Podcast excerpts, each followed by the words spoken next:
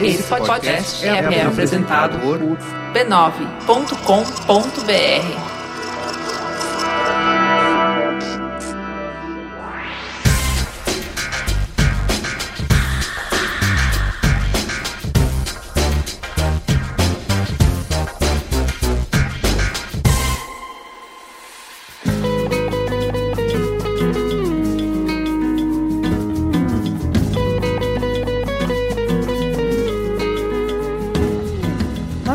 E Mamiletes, eu sou a Júlia Lauer e estou com a Cris Bartz para, enfim, falarmos sobre o assunto que vocês nos pedem desde o início do Mamilos, especialmente desde o último Dia das Mães, que é adoção. É isso. Vamos? Mesmo. Promessa dada, promessa cumprida. Antes de começar, eu queria mandar um beijo muito grande para todo mundo que dividiu histórias com a gente. A gente foi inundada com um caminhão de histórias de pessoas, em especial para Roberta Baggio, para Mariana Sampaio, Jennifer Barbosa, para Lígia Frias, Marcelina, Maria e várias outras pessoas que contribuíram aqui com a nossa pauta. Vamos chamar o som do Mamilos? Caio, coisa linda, o que, que a gente tem para alegrar a nossa história hoje? Olá, personas, Corraine aqui novamente para trazer a vocês os responsáveis por dar mais cor ao Mamilos dessa semana. Lembrando sempre que se você quiser colaborar com o conteúdo musical deste programa, pode nos recomendar bandas ou artistas independentes no e-mail som do mamilos arroba b nove ponto com ponto br,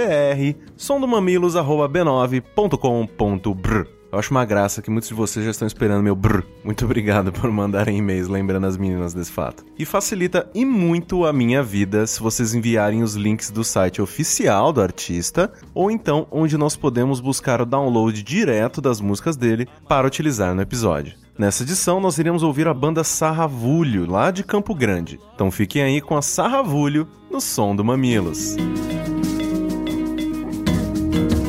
Malê malandro, sabido sabe, enche o umbigo de risada, bate o céu com a palma da mão, quebra quilos da encruzilhada. Descendo a ladeira, descendo a ladeira, descendo a ladeira.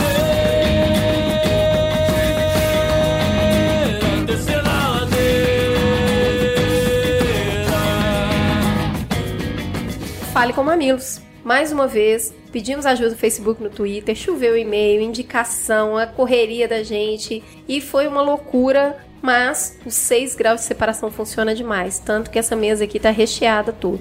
Então, se você ainda não tá na corrente, não perde tempo. Vai lá, segue a gente no Mamilos Pod, no Twitter ou na nossa página de Facebook. A gente não tem o Guga pra compor canções, mas a gente também quer reforçar que ouvir o Mamilos e não comentar é ter só metade da experiência. Vem falar com a gente, mamilos arroba b nove ponto com ponto br. Vale lembrar ainda que é o Patreon que banca os talentosíssimos e muito amados colaboradores do Mamilo, Caio e Dantas, a dupla dinâmica. Então, contribui lá com o Mamilos, vamos garantir o leitinho das crianças. patreon ponto com barra mamilo. Oi, gente, eu voltei aqui novamente para fazer uma outra tarefa super importante nesse episódio, que é agradecer. Agradecer vocês que viabilizam financeiramente esse projeto, que gostam tanto do que nós fazemos, que estão dispostos a tirar a carteira do bolso e nos oferecer um pouco do que vocês ralam tanto para conseguir. Então, o Mamilos agradece os melhores ouvintes que apoiam nosso projeto com doações no Patreon, especialmente a Alex Vilaverde, André Dorte, Beto Patux, Cláudia Matsukuma, Danilo Shinde Yamakishi,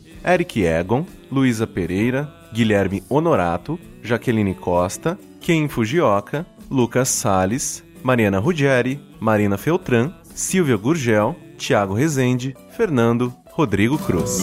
Eu já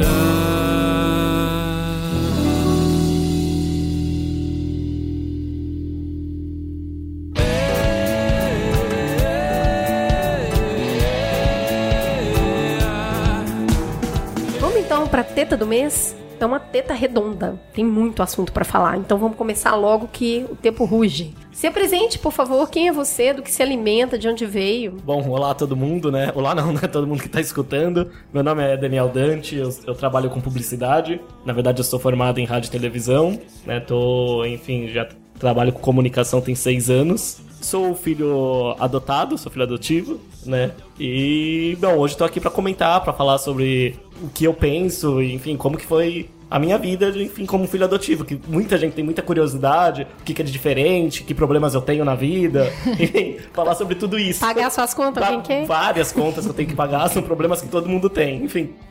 É isso. Tá certo, por favor. Olá a todos e todas, eu sou Dora Martins. Atuo no judiciário, sou juíza de direito e trabalhei muitos anos na área da infância e juventude. Sou uma apaixonada pela matéria da adoção. Graças a Deus que você foi adotado, né, Daniel? Não é? Nem fale. Todo mundo tem que ser adotado, sim, inclusive quem vem da barriga. E eu achei muito legal eu vim poder falar no Mamilos sobre esse tema. Pra quem não sabe, a Dora, que é super difícil falar Dora ao invés de doutora Dora, mas ela é a juíza responsável pelo caso de adoção na minha família, o caso de adoção da Tatá. Então ela é a musa inspiradora que ajudou a formar essa família. É um prazer ter você aqui pra dividir tanto conhecimento conosco. Obrigada.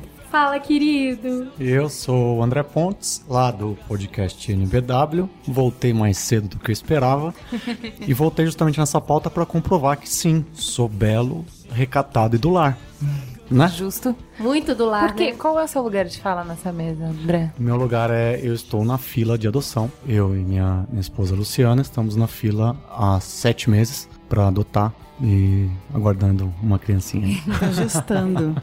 Tá gestando. Tá gestando. É isso aí. Bom, vamos começar então. A adoção é um procedimento legal pelo qual alguém assume como filho, de modo definitivo e irrevogável, uma criança ou adolescente nascido de outra pessoa. Ela é regulamentada pelo Estatuto da Criança e do Adolescente. Essa legislação determina claramente que se devem priorizar as necessidades e interesses da criança ou adolescente, pois a adoção é uma medida de proteção que garante o direito à convivência familiar e comunitária quando esgotadas todas as alternativas de permanência na família de origem. Existem hoje no Brasil mais de trinta e seis mil crianças vivendo em instituições de acolhimento à espera de uma família em que possam fazer parte, e trinta e cinco mil, quinhentas e setenta e uma pessoas habilitadas no Cadastro Nacional de Adoção, esperando para se tornarem pais. Essa conta deveria estar praticamente fechada, certo? Errado. Dois fatores são determinantes para que pais e filhos ainda não tenham se encontrado. Das trinta e seis mil crianças abrigadas, somente pouco mais de seis mil são aptas a serem adotadas.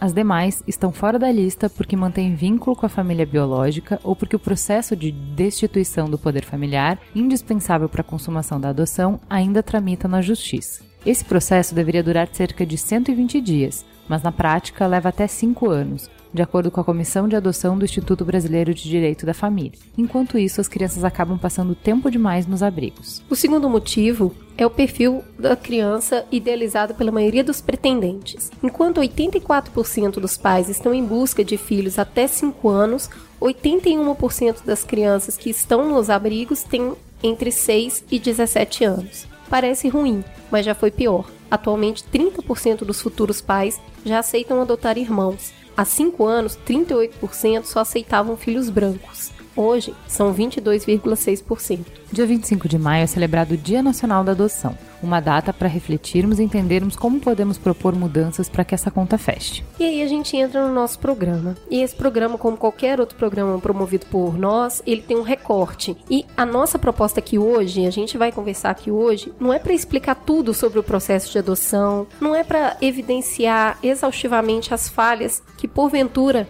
esse processo apresente. A nossa ideia aqui com esse grupo é desmistificar a adoção, é mostrar que ela é acessível, que ela é possível e que o amor está acima de laços sanguíneos e que toda família é uma família. Então, para começar esse assunto, eu acho que para dar o tom da pauta, nós fizemos duas entrevistas muito especiais, né, com uma convidada muito especial. Garanto que ela não está aqui gravando ao vivo por causa do horário, né? Nesse horário a convidada já está dormindo.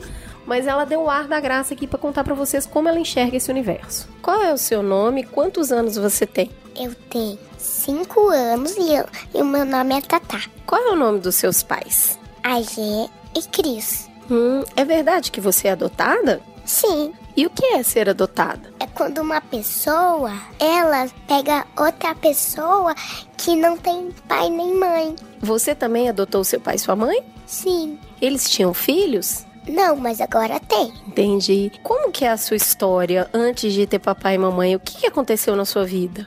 Um dia, eu tava numa casa, tinha um monte de criança e eu tava assistindo Galinha Pintadinha. E aí, um pai e uma mãe chegou e sentaram em um lugar. E eu fui e sentei no colo de, do papai. E como que você falou com eles? Sorrindo. Ah, você era muito pequenininha, você não falava? Sim. Entendi. E aquele dia, o que que aconteceu depois do desenho da galinha? Aí eu fui crescendo até que eu virei uma criança. Entendi. Você tem uma família? Eu tenho. E você gosta da sua família? Eu gosto. A sua vida é boa, Tatá? É. Mas você acha a sua história triste? Não. O que que você acha da sua história? Feliz. Porque ela acaba muito feliz quando eu tenho pai e mãe. Entendi. Me explica, como é que você pensa o seu futuro? Quando eu sou criança, eu gosto de ser um monte de coisa.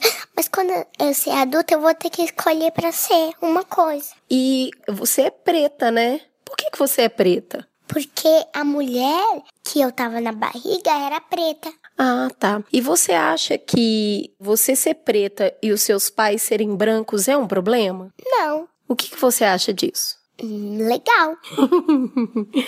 E quando você tá na frente do espelho, assim, todos os dias, o que que você fala pra você mesma? Eu sou linda, eu sou preta, eu posso fazer tudo o que eu quiser.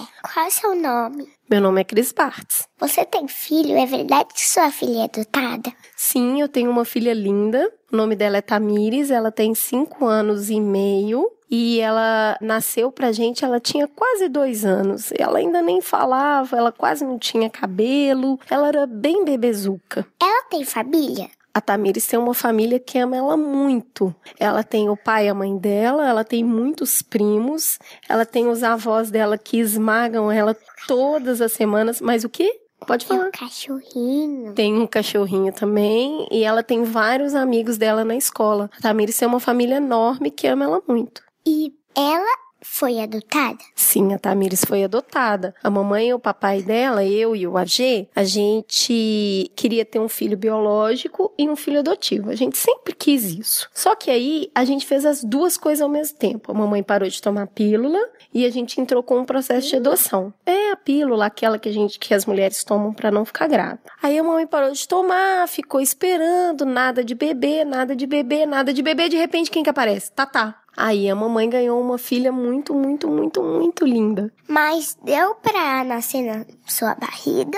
Não, não nasceu da minha barriga, não. A Tamires foi uma filha que eu desejei de todo o meu coração. E o dia que a gente foi lá no abrigo e a gente queria muito, muito, muito que desse tudo certo, a Tatá olhou pra gente assim e falou... Ela não falava, né? Ela ficava só sorrindo. Aí parecia que ela gostou da gente. Aí a gente ficou muito emocionado. Esse dia foi um dia muito importante. A partir daquele dia, a gente sabia que tinha uma família. E a gente é muito feliz com a nossa escolha. Você gostou da sua filha? Ah, quando eu peguei a minha filha, assim, a primeira vez no colo, eu fiquei com muito medo. Porque eu nunca tinha cuidado de um neném. E eu falei, e agora? O que que vai acontecer? Mas eu e o papai, a gente tava muito empolgado, sabe? Aí a gente foi pra casa, começou a comprar as coisas, porque você não tinha nada. Aí a gente comprou caminha, a gente comprou roupinha, e a mamãe foi aprendendo a fazer as coisas, o papai também. Eu queria ser neném de novo. Você sempre vai ser meu nenenzinho. E aí, a gente aprendeu a cuidar de você, e você aprendeu a cuidar de nós. Então tá, chega? Ou tem mais alguma pergunta? Só mais uma. Pode perguntar. Você ama a sua filha? Eu amo a minha filha mais do que tudo nesse mundo. Tatá, me responde uma pergunta. Tanto amor dói? Não. Tá tudo bem ser amada desse jeito? Sim. Então tá. E aí, eu vou começar com a pergunta que eu mais ouço sobre isso. Na verdade, quando você passa pelo processo, você ouve... muitas perguntas, né? E as pessoas não têm muito filtro, não. Pra quem ouviu o programa sobre deficiência física e ficou muito chocado com as perguntas que os deficientes físicos escutam, não é muito diferente na adoção. Causa uma estranheza e as pessoas perdem o filtro. Te perguntam de tudo. E uma das perguntas que as pessoas mais me fazem é: dá pra amar igual o filho da barriga? E assim, na verdade, quando você tem um filho, independente de onde ele veio, de como ele é, você não fica pensando o tempo inteiro sobre processos. sabe? É, eu não olho pra minha filha e isso é uma pauta, isso não é um assunto. Só é um assunto quando alguém vem e faz alguma pergunta. Aí eu tenho que voltar lá atrás e falar, ah, é mesmo. Muitas vezes as pessoas estão reparando na gente na rua, olhando, olhando, e gente, por que, que as pessoas estão... Ah, é mesmo. Então, quer dizer, o fato de eu e o A G sermos brancos e a Tatá ser negra faz com que esteja estampado a nossa família o tempo todo. E essa pergunta, eu acho que mostra um desconhecimento do processo da paternidade e da maternidade. Porque, como a Dora disse logo de início, todas as crianças precisam ser adotadas, independente do vínculo sanguíneo ou afetivo. Então, quando nasce uma família, essa família ela constrói um ninho junto, né? Enquanto o filho está aprendendo a ser filho, os pais estão aprendendo a ser pais. E conversar, por exemplo, com a Juliana sobre isso foi um grande alento para mim. E com outras mulheres que têm filhos biológicos que também me disseram que, gata, é duro mesmo. Não é fácil, não. A hora que chega, a gente acha que não vai dar conta, acha que vai ficar louca. Não existe, assim, um amor logo de cara. Você só sabe que você tem uma responsabilidade muito grande com uma criança que depende cem por cento de você para sobreviver, mas é claro que a partir do momento que você vai cuidando, você vai criando conexão. Então, em suma, gente, o amor ele não vem da barriga, ele vem de outro lugar, ele vem do cérebro, ele vem das sinapses que você forma, dos sentimentos que o seu cérebro permite que você tenha com as pessoas com quem você convive. Então, não é que dá para amar igual da barriga, dá para amar. Uma das coisas que mãe biológica tem, que é um super medo, é assim, e se na hora do parto me entrega aquela criança e eu não sinto aquele amor todo, porque você fica ouvindo todo mundo falar assim, é o maior amor da sua vida, né? Então tem uma obrigação da coisa instantânea, né? Você como mãe adotiva, tinha isso de de repente não bater de cara? Como é que eu vou saber? Como é, assim, porque você tem que, já pulando um pouco na, nas etapas, você tem um momento que você vai conhecer a criança, certo? E você não fica assim, gente, mas tem que bater o santo de cara? Como é que eu vou saber? Como é que eu sei se essa é minha filha ou se essa não é minha... Como que faz pra saber? Vocês acham que tem que bater o santo de cara? Não, porque eu não bateu com meus filhos. Por que que teria que bater o dela? Exato. Mas eu entendo que a pressão é essa. Porque se eu tenho essa não. pressão como mãe biológica,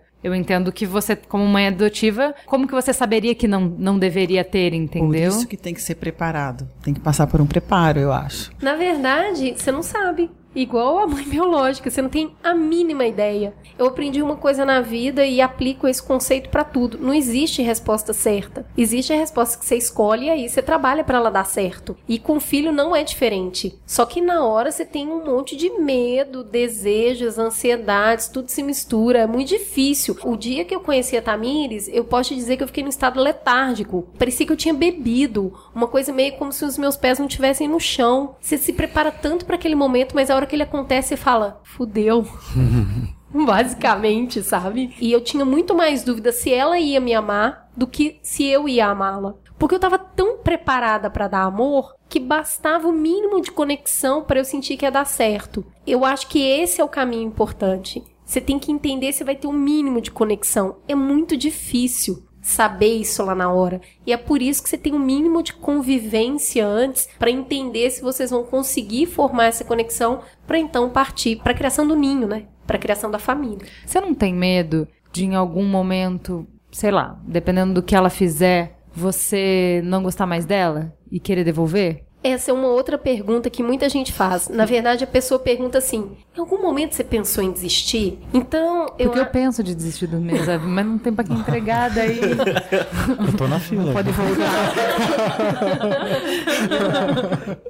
As pessoas fazem muito essa pergunta, mas na verdade, é muito legal quando você devolve isso pra elas, que elas entendem o ridículo da pergunta, sabe? Então, outro dia me fizeram, em algum momento você pensou em desistir? Aí eu falei pra ela, em algum momento você pensou em desistir do seu?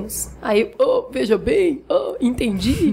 Né? Acontece isso sempre, tipo, você não arrepende de não ter engravidado? Aí eu respondo, você arrepende de ter engravidado? Então eu acho que quando você devolve pra pessoa, ela tem a percepção do quanto aquilo é íntimo, sabe? A outra pergunta que é sempre muito feita é, você conhece a história dela? Você sabe de onde ela veio? Você conhece os pais de verdade dela? Aí eu falo, bom, os pais, os pais de verdade sou eu, a Gê. Você conhece os pais dela? Sou, sou eu. Eu também super conheço eles. Entendeu?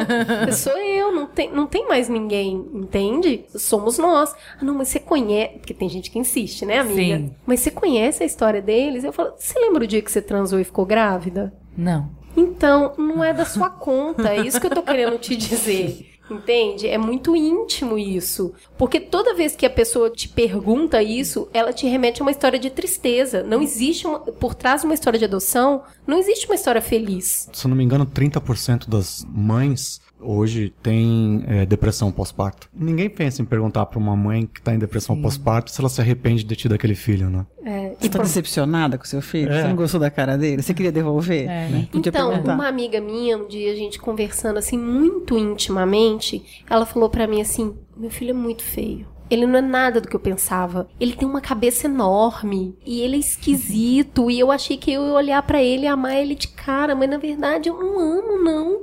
Mas não conta isso pra ninguém. Falei, migas, falou que é assim mesmo, daqui a pouco passa. Porque ela tava num processo de aceitação, sabe? Do filho biológico, Do né? filho biológico. Ela, ele tem uns pelos na, nas costas, sabe? Eu, estranho. E ela sofrendo com aquela culpa de não estar apaixonada por aquele momento que todo mundo fala que é apaixonante. Ela, cadê a paixão, mano? Não veio, veio só o job. Tem ah, muito trabalho. Troca de fralda. Então ela tava super... Então, eu acho que uma das coisas que mais me fizeram bem foi conversar com as minhas amigas que têm filhos biológicos. Porque aí você entende que é tudo igual. Cocô é igual, medos são iguais. As preocupações... Esse medo de não ser amada pelo filho, toda mãe biológica tem, não vai fazer é, diferença. Porque, até porque toda, toda criança... ou a maioria das crianças, quando tem cinco, seis anos, uma hora vai brigar com a mãe e vai fazer a malinha e fala, eu tô indo embora. Vai pra casa da minha mãe. Não, eu estou é. preparada pra ela virar e falar, você não é a minha mãe. É. Tipo novela mexicana, você não é a minha mãe de verdade. Eu falo, mas só a única que você tem, vai ter que se virar, não vai pra lugar nenhum. Então, assim, porque a gente fala, né? Quando a gente é adolescente, a gente fala bastante, vai ofender a mãe da gente, né? E aí, a gente paga depois. Que é com os filhos.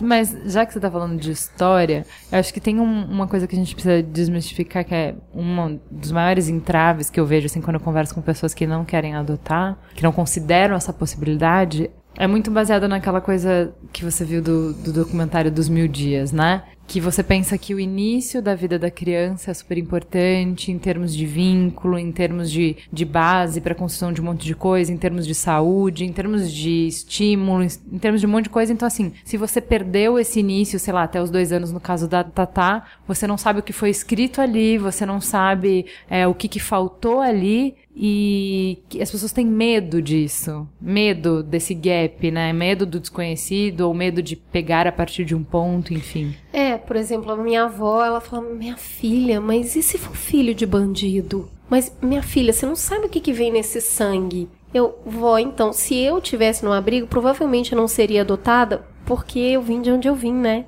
Quando a gente para pra pensar isso, todo mundo tem... alguém na família que usa droga, alguém na família que se desviou no caminho da legalidade. Toda família tem isso, sabe? Mas você olha pro outro e acha extremamente estranho.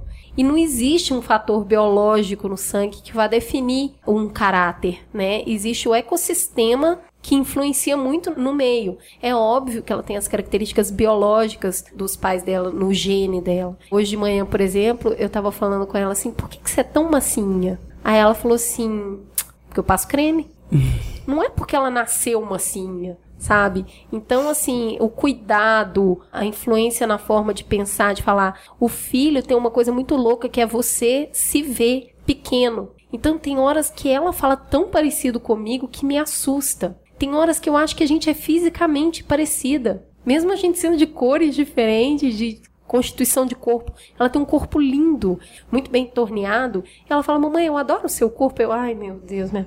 porque depois você tem filho, você não pode falar que você não gosta do seu corpo, né? Você tem que gostar dele mesmo assim. Então, eu não vou te falar que não tem medo, não, você fica sempre imaginando assim. E aí tem uma história muito interessante sobre isso, que foi quando ela chegou, né? A Tatá viveu num abrigo de sete meses até quase dois anos, que foi quando ela foi morar conosco, e assim, ela passou por maus bocados, mas eu tinha certeza que ela ia morrer. Claro que ela ia morrer agora, que ela tá numa casa, numa cama só dela, tudo limpinho, arrumadinho, muito amada. é óbvio que ela ia morrer. Então eu não dormia. Eu ia lá toda hora ver se ela tava respirando. Ia lá, colocava o dedo no nariz pra ver se tinha arzinho, sabe? Então, assim, eu, o medo... Igualzinho mãe quando chega do hospital. Exatamente, porque pra mim era isso, entendeu? Eu queria comentar uma coisa desse filme, né? Eu vi esse filme, esse filme cria uma, uma sensação de... Em todo, várias pessoas que assistiram comentaram comigo que se, se sentiram muito culpadas, porque foram, ai, ah, não fiz assim com meu filho, não fiz assim com a minha filha, não fui a mãe ideal. Porque ele trabalha também com o nível de idealização, não é? Aquilo não é a realidade, aquilo é um ideal para você refletir, que quando você tiver um filho invista o tempo para ele, mas ninguém faz aquilo, né? As mulheres trabalhadoras não, fa- não podem estar com os filhos, então eu acho que esse é um mito que tem que ser quebrado também, porque a adoção você vai encontrar um outro ser já com uma história, e é importantíssimo que você reconheça que ele tem essa história e respeite essa história, e não ache que você chegou como um cavaleiro da esperança, que você vai agora transformar o mundo dele, que agora daqui para frente, não é daqui para frente, ele tem uma história que você tem que ressignificar essa história, então a adoção tem esse particular.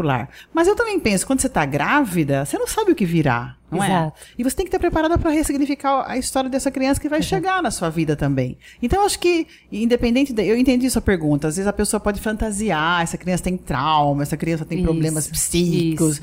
Mas qualquer ser humano pode ter. Tem um filho biológico que isso. nasce, depois de um ano tem uma doença virótica e, e fica lesado, fica com problema. E daí? Como é que vai fazer? Você vai devolver esse filho? Você vai colocar a culpa em quem, né? Na, na herança genética? Não, é a sua, né? A gente... Tem um livro que eu e a Cris, a gente gosta bastante, a gente fala muito dele, que chama Longe da Árvore. Ah, que, sabe, eu né? Conheço. De pais que... Na, é, de, de frutos, né? De filhos que... Que caem que, fora da árvore. É, que, que, nas, que tem características e identidades diferentes dos pais. Hum. Então, o ponto é, em termos de educação, você vai falhar? Então, se falhou antes também... Tanto faz, porque uhum. você vai falhar e você não pode partir do pressuposto de que você precisa do ideal. E em termos genéticos, essa percepção, esse medo que as pessoas têm que você tá com uma bomba relógio genética porque você não sabe o que que tem, porque você não conhece a família, então você, né, não saberia o histórico genético. Isso é tão matematicamente burro. Claro. Porque você não conhece a sua genética também, também é uma loteria genética, e você,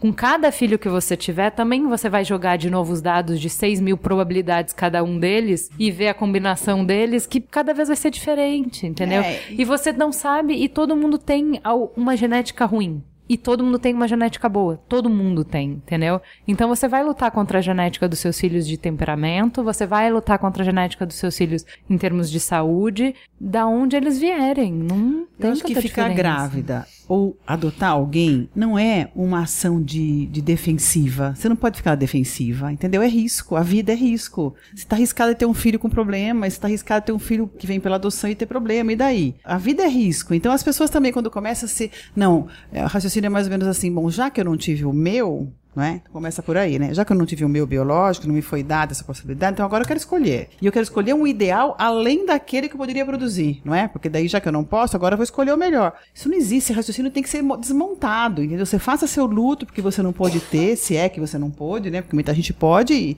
e faz a opção pela adoção. E aí você pode uma adoção de peito aberto, né? Você já pode fazer uma escolha que ninguém faz, exato, que é sexo. Isso que eu ia te perguntar. Quer dizer, você já faz essa escolha. Fala um pouco sobre o que, que você pode escolher, porque mãe... biológica não escolhe nada. Não, não escolhe nada. Torce, né? É. Torce pra que seja bonitinho e tal. Só torce. O que, que você pode escolher? Não, eu acho uma legalmente. Situação, eu acho uma situação, assim, até meio cruel, porque você é colocado de frente aos seus preconceitos. Exato. É a parte mais dizer. Difícil do processo, não é, a André? A idade, né? Você vai fazer uma exclusão, né? Se você fala de zero a seis, está excluindo quem tem sete meses, oito meses, nove meses. Então, a gente, no fórum, na, no preparo, a gente tenta desconstruir esses mitos, né? Que até dois anos é um bebê, né? Então, você pode escolher a idade, o sexo, a cor, né? A raça, a origem. E você também vai ter que fazer uma escolha um pouco cruel, eu acho, que é dessas opções, assim, se você aceita filho de estupro, se você aceita, aceita filho de pais, pais drogaditos, se você aceita criança com problema psicológico crônico leve, crônico agudo. Muito, é muito até complicado. A gente depois até explica para as pessoas que elas não têm que saber tudo, porque não dá para saber tudo, não é? é? Então, a gente... É, o processo é totalmente transparente. Você, se eu chamar o André lá, fala, André, tem uma criança do seu perfil aqui, é uma menina negra de três anos, a história dela é esta. Mas temos crianças que não sabemos a história, né? Às vezes tem criança abandonada no, no parque, abandonada dentro de um táxi. Qual é a história? Não sei, não sei uhum. nada. Só sei que é uma criança saudável, passa por todas as, né, as avaliações médicas, uma criança que está com todas as reações normais. Mas e aí? Né? Então a gente tem que arriscar, tem um risco nessa história, mas é um risco de vida, tá vivo é, é arriscar. Ô Dante, conta pra gente, todo filho adotivo é problemático? Ah, quem não é problemático? Né? Todo mundo é problemático. Esse é o grande ponto. Até um ponto, tipo, de perguntas que, enfim, você acaba recebendo durante a vida. Quando você fala, você é adotado, né? Primeira coisa, ah, você foi revoltado na sua infância, né? Você, tipo, queria ter outra mãe, queria, enfim, trocar. Essas perguntas, de imediato, eu acho que é por um certo desconhecimento e por esse assunto não ser debatido. Eu acho que é muito disso. Então, a pessoa gera uma curiosidade e, e vai te... É, é interessante esse ponto. Porque pergunta pro filho se ele queria ter trocado de mãe também. É, né? Não é só pra mãe se queria trocar de filho. É, tem essa, é, umas perguntas assim que, enfim, tem que escutar. Quem não queria trocar de pai? É, sabe, na sua adolescência, né? Você tranca no banheiro e fala, meu, que família é essa que eu tenho? Bill Gates, por favor. Por favor, né? Eu quero outro. Então são umas questões, enfim, sendo um filho, enfim, de biológico, enfim, qualquer pessoa faz, sabe? E acaba, enfim... Faz pra mim, era só a pessoa parar e refletir um pouco e, enfim, ia ver que é uma pergunta tão vazia, tão desnecessária. Assim, no, já esticando, né? No meu caso, minha mãe sempre achou que eu nunca tive conhecimento que eu era adotado.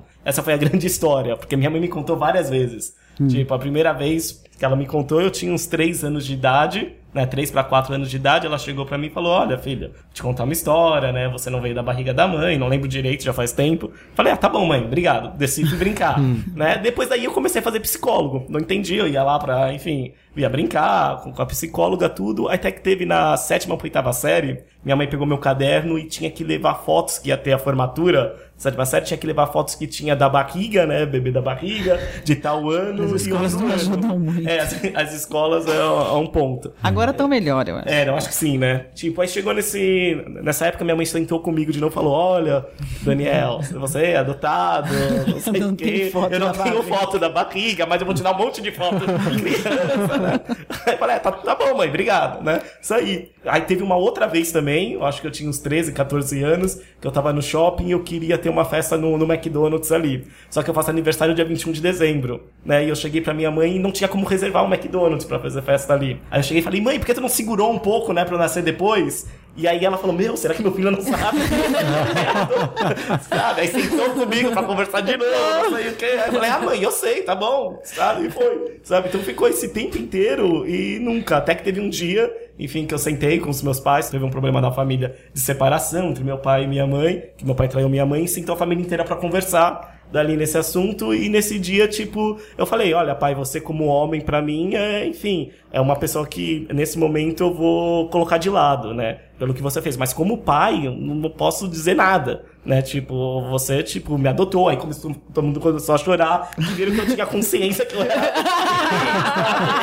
E aí, ali, nesse momento, virou tudo, eu falei, meu, mas aí, você já sabia? Eu falei, nossa, eu sei desde a primeira vez que você me contou, só que eu nunca senti, enfim... Diferença. Nenhuma, nenhuma, na família inteira. Eu, achava, eu era privilegiado, sabe? Fui mimadinho, sabe? Me deram tudo que eu queria. Eu falava, gente, para com isso, não tem, sabe? Porque a família inteira, sabe? Não, foi um processo, assim, extremamente normal. Enfim, como qualquer filho, né? Todas as Sim. dúvidas que filhos têm. Existe um certo privilégio nessa segunda fase, vai, da vida, depois que você já foi adotado, que você tem o privilégio de você ter sido muito desejado. Esperado. Exato. E passaram por um processo difícil pra conseguir te ter. Então, assim, ninguém me testou pra ver se eu podia ser mãe. Talvez uhum. eu não tivesse passado nos testes que a tua mãe passou, sacou? Olha, doutora, mas Dora, testaram a tua mãe. Dela não é fácil, então, não. Eu, eu acho que, vivo falando isso, eu, me irrita muito quando dizem que a natureza é sábia. Porque se fosse...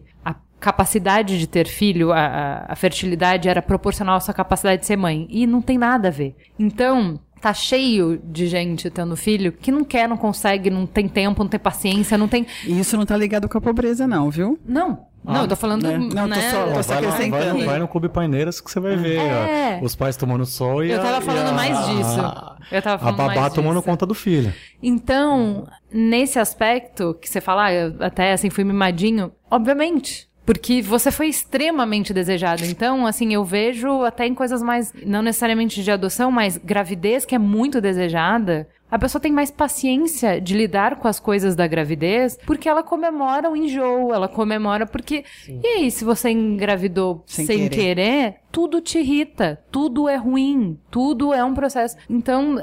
Tudo Juliana, na vida é tem história. um lado bom ah, e o um lado ruim. Você não consegue ter tudo. Você pode engravidar sem querer, mas você não pode adotar sem querer. Exato, né? por isso. E aí tem uma coisa que eu acho legal falar, que quando a gente está falando de adoção aqui, eu, eu acho que a gente tem que falar da adoção judicial.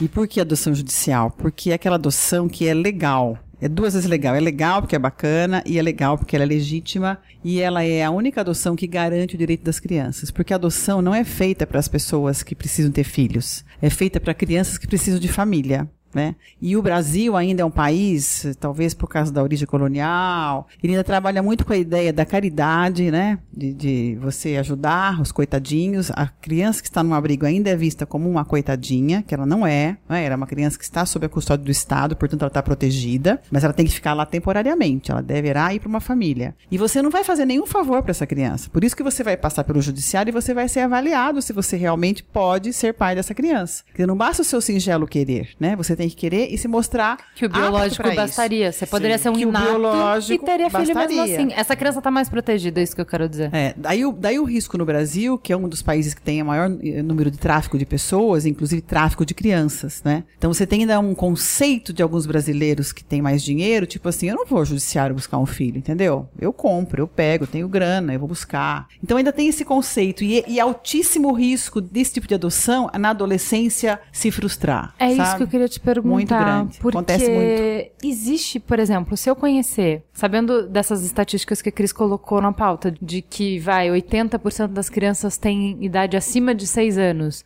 e que oitenta por cento dos pais querem crianças até dois anos. Então, se eu quero, por exemplo, um bebê e eu conheço uma pessoa que está grávida, que não quer ficar com a criança, existe a possibilidade de adoção dela pra mim? Judicialmente, Judicialmente? Não. Não, não. Não existe adoção direta. Não, não existe. Tipo, eu quero... Tipo... A lei prevê um tipo de adoção direta. Quando a criança tem mais de três anos e você já tem vínculo afetivo consumado com a criança. Então, é, uma, é quase que dentro de uma família extensa. Um tio, um padrinho, uma madrinha. O que forjam no Brasil, e fazem isso todos os dias, é pegar uma criança desse tipo, entendeu? Daquela mulher que é uma uhum. a irmã da cunhada, da manicure, que está grávida, ia pobre, ia abortar, mas resolveu ter. E aí você vai lá e você compra, entre aspas, porque você Pega faz uma troca hospital, com ela. Né? Pega no hospital. Tem tráfico de crianças todos os dias no Brasil. E aí você pega, simula que você está com a criança, fica com ela um tempo, entendeu? E depois você busca advogados que cobram um preço caro para legalizar isso. Aí você já tem um estágio de convivência já, tem um vínculo formado, dificilmente essa criança não vai ficar com você. Mas daí eu faço a seguinte pergunta, é assim que você começa uma relação com o seu filho? Uhum. Entendeu? Pela vida criminosa, pelo lado ilegal,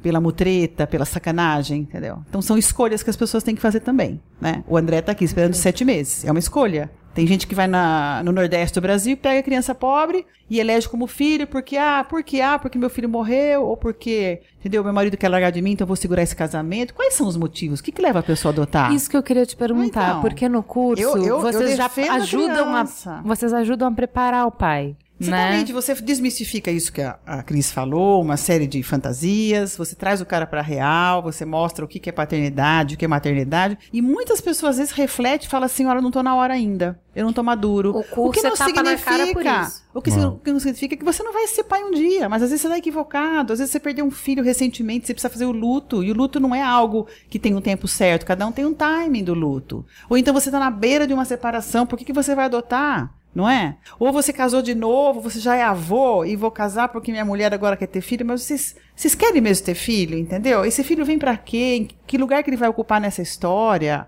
Então a criança que está disponível para adoção, ela não é tapa-buraco de problemas, entendeu? Ela é alguém que vai ter que vir numa família, realizar uma felicidade, ser feliz, ser adotada, adotar as pessoas. É uma coisa assim maravilhosa, mas tem a sua complexidade. E eu sempre destaco isso, você faz a adoção em prol da criança, né? Então a criança é o objetivo do Estado para proteger, é um dever, a criança tem direito à convivência familiar e convivência comunitária. Se ela perdeu isso por alguma circunstância, nós vamos tentar restabelecer, mas de uma forma muito legítima para ela, né? Então não é porque você é legalzão, tem grana, ou porque você é muito bom, caridoso, que você vai adotar. Você pode fazer outras ações sociais, não necessariamente a adoção, né? Filho não Sim. pode ser caridade, filho é para sempre. E é filho não sempre. É status, né? Não é status. Muita André, gente tem filho por status. Você tá, você tá na... né? Na ansiedade, é. Esperando o telefone tocar. Mas o processo como um todo, como que você entende o processo como um todo? Eu acho assim, é, tem muita, muita burocracia. e aí eu não sei se essa parte burocrática é em defesa da própria criança,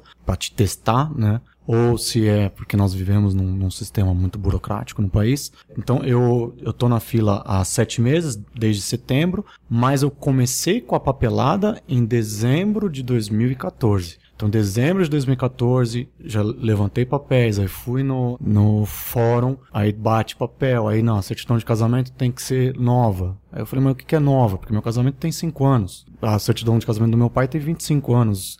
A minha acho que é nova, dele não. Não, tem que ser de seis meses. Aí vai no, no, cartório. no, no cartório, pega outra, outra certidão, certidão nova, e volta lá, aí do outro documento. Então, toda essa parte de papel, tudo que você levanta, já demorou quase... Porque isso também tem o seu dia. Tem é. o seu trabalho. E o fórum trabalha com horário comercial. Aliás, menos do que menos. o comercial, né? Porque você, quem não é advogado, entra no fórum a partir do, da uma da tarde, alguma coisa assim, tem até às seis. Então, tinha que sair do trabalho para ir lá entregar papel, tudo. Enfim, aí a gente, em fevereiro, conseguimos finalizar todo o processo de papelada. Aí você tem que aguardar a próxima palestra que tem de início, com os, os pretendentes, os pais pretendentes. Aí aguardei, foi em maio. Aí em maio tem uma palestra que é com uma psicóloga e também a agente social, que explicam todo o trâmite, tudo que vai acontecer, que aí já tem uns tapas na cara ali, mostram o que você vai ter que escolher, quais, quais são as opções que você vai ter, você vai ter que lidar com isso. Aí depois desse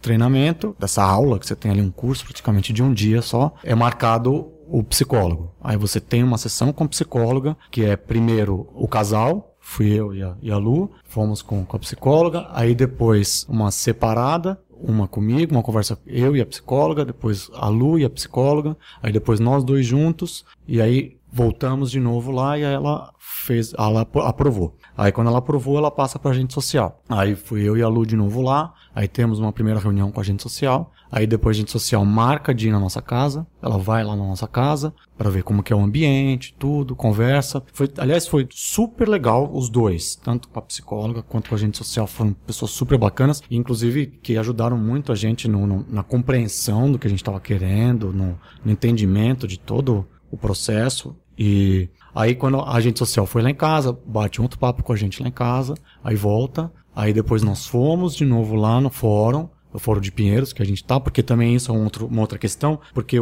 você não pode, eu, eu moro no Butantã, então eu não posso ir no fórum do, do, da Sé, ou no fórum da Barra Funda. Eu tenho que ir no fórum que é condizente ao meu C E P, ao distrito que eu moro. Então a minha fila é no Fórum de Pinheiros. E também tem a fila do Nacional, Nacional. Né, que você entra em, em duas filas. Então aí depois a social deu a aprovação, passa para o juiz a recomendação. Então aí vai para o juiz a recomendação da psicóloga e da agente social. Aí o juiz assina, autoriza, lê, né, todo o processo, as redações, a gente teve que fazer uma redação. Até legal, que você, achei bem interessante que você tinha que fazer... Foi a psicóloga que pediu para que eu e a Lu fizéssemos, em separados, uma redação para nossa filha, ou filho, né, e... que a gente pediu, eu tava até esquecendo desse detalhe, doutor, que a gente falou antes do, da gravação, a gente pediu uma criança de zero a trinta e seis meses, que seja menina, e aceitamos irmão, é, desde que mais novo do que a três para menos. E aí o mais novo pode ser menino ou menina, é diferente, a gente só quer que a mais velha seja menina. Enfim, aí faz uma redação, como se fosse uma redação para criança, entrega para psicóloga, e aí isso vai anexado para o juiz, o juiz autorizou, aí fui chamado lá no fórum para assinar o conhecimento de que eu estava entrando na fila. Isso foi em setembro do ano passado, então presumo que em outubro eu já estava na lista da fila do Nacional e do Fórum de Pinheiro. Como essa fila tem duas filas? Então, deixa eu falar um pouquinho. É? O, o André falou no, no papel de quem está gestando, então você vê que ele está emocionado e tal, né?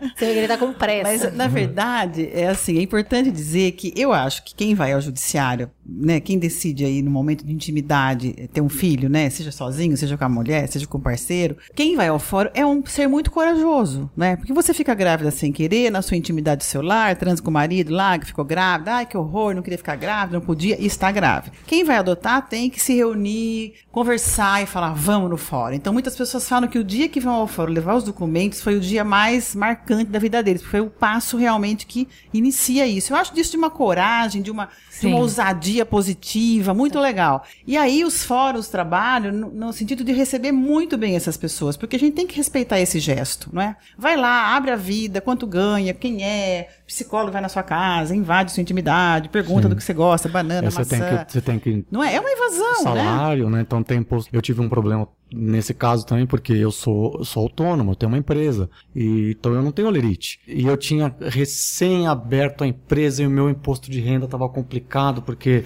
o meu imposto era, era um jeito e aí a minha vida financeira mudou completamente depois. E aí eu cheguei lá e eu estava com medo, eu falei assim, puxa, a minha condição financeira hoje é muito melhor do que o que está no meu imposto do ano passado. Mas sabe por que esse rigor? Porque esse rigor? Porque essa criança que vai ser seu filho, ela já passou por um problema muito sério. Sim, não, eu então eu não totalmente... posso correr o risco de entregar ela para um malandro mesmo, é, entendeu? É. Não que eu acho que todo mundo é um malandro, mas a gente tem que esclarecer bem os fatos antes de apresentar, não é? E você sabe, essa coisa do documento aqui em São Paulo demora um pouquinho mais, porque antes você podia buscar as certidões negativas e apresentar para o juiz. Hoje é o juiz que pede, então isso demora um pouco mais. E por que aconteceu isso aqui em São Paulo? Porque algumas pessoas forjavam as certidões. Entendeu? Então você tem que partir do pressuposto, não que todo mundo está errado, mas eu tenho que ter, tomar os maiores cuidados. Uhum. E eu acho que, geralmente, aqui na cidade de São Paulo, o processo não demora mais do que sete, oito meses para essa burocracia que ele reclamou. Na verdade, ela é necessária e, e ela é intransponível, não, não tem como superá-la. Mas não chega a demorar mais do que um ano nesses passos antes, não é? Esses passos são antes,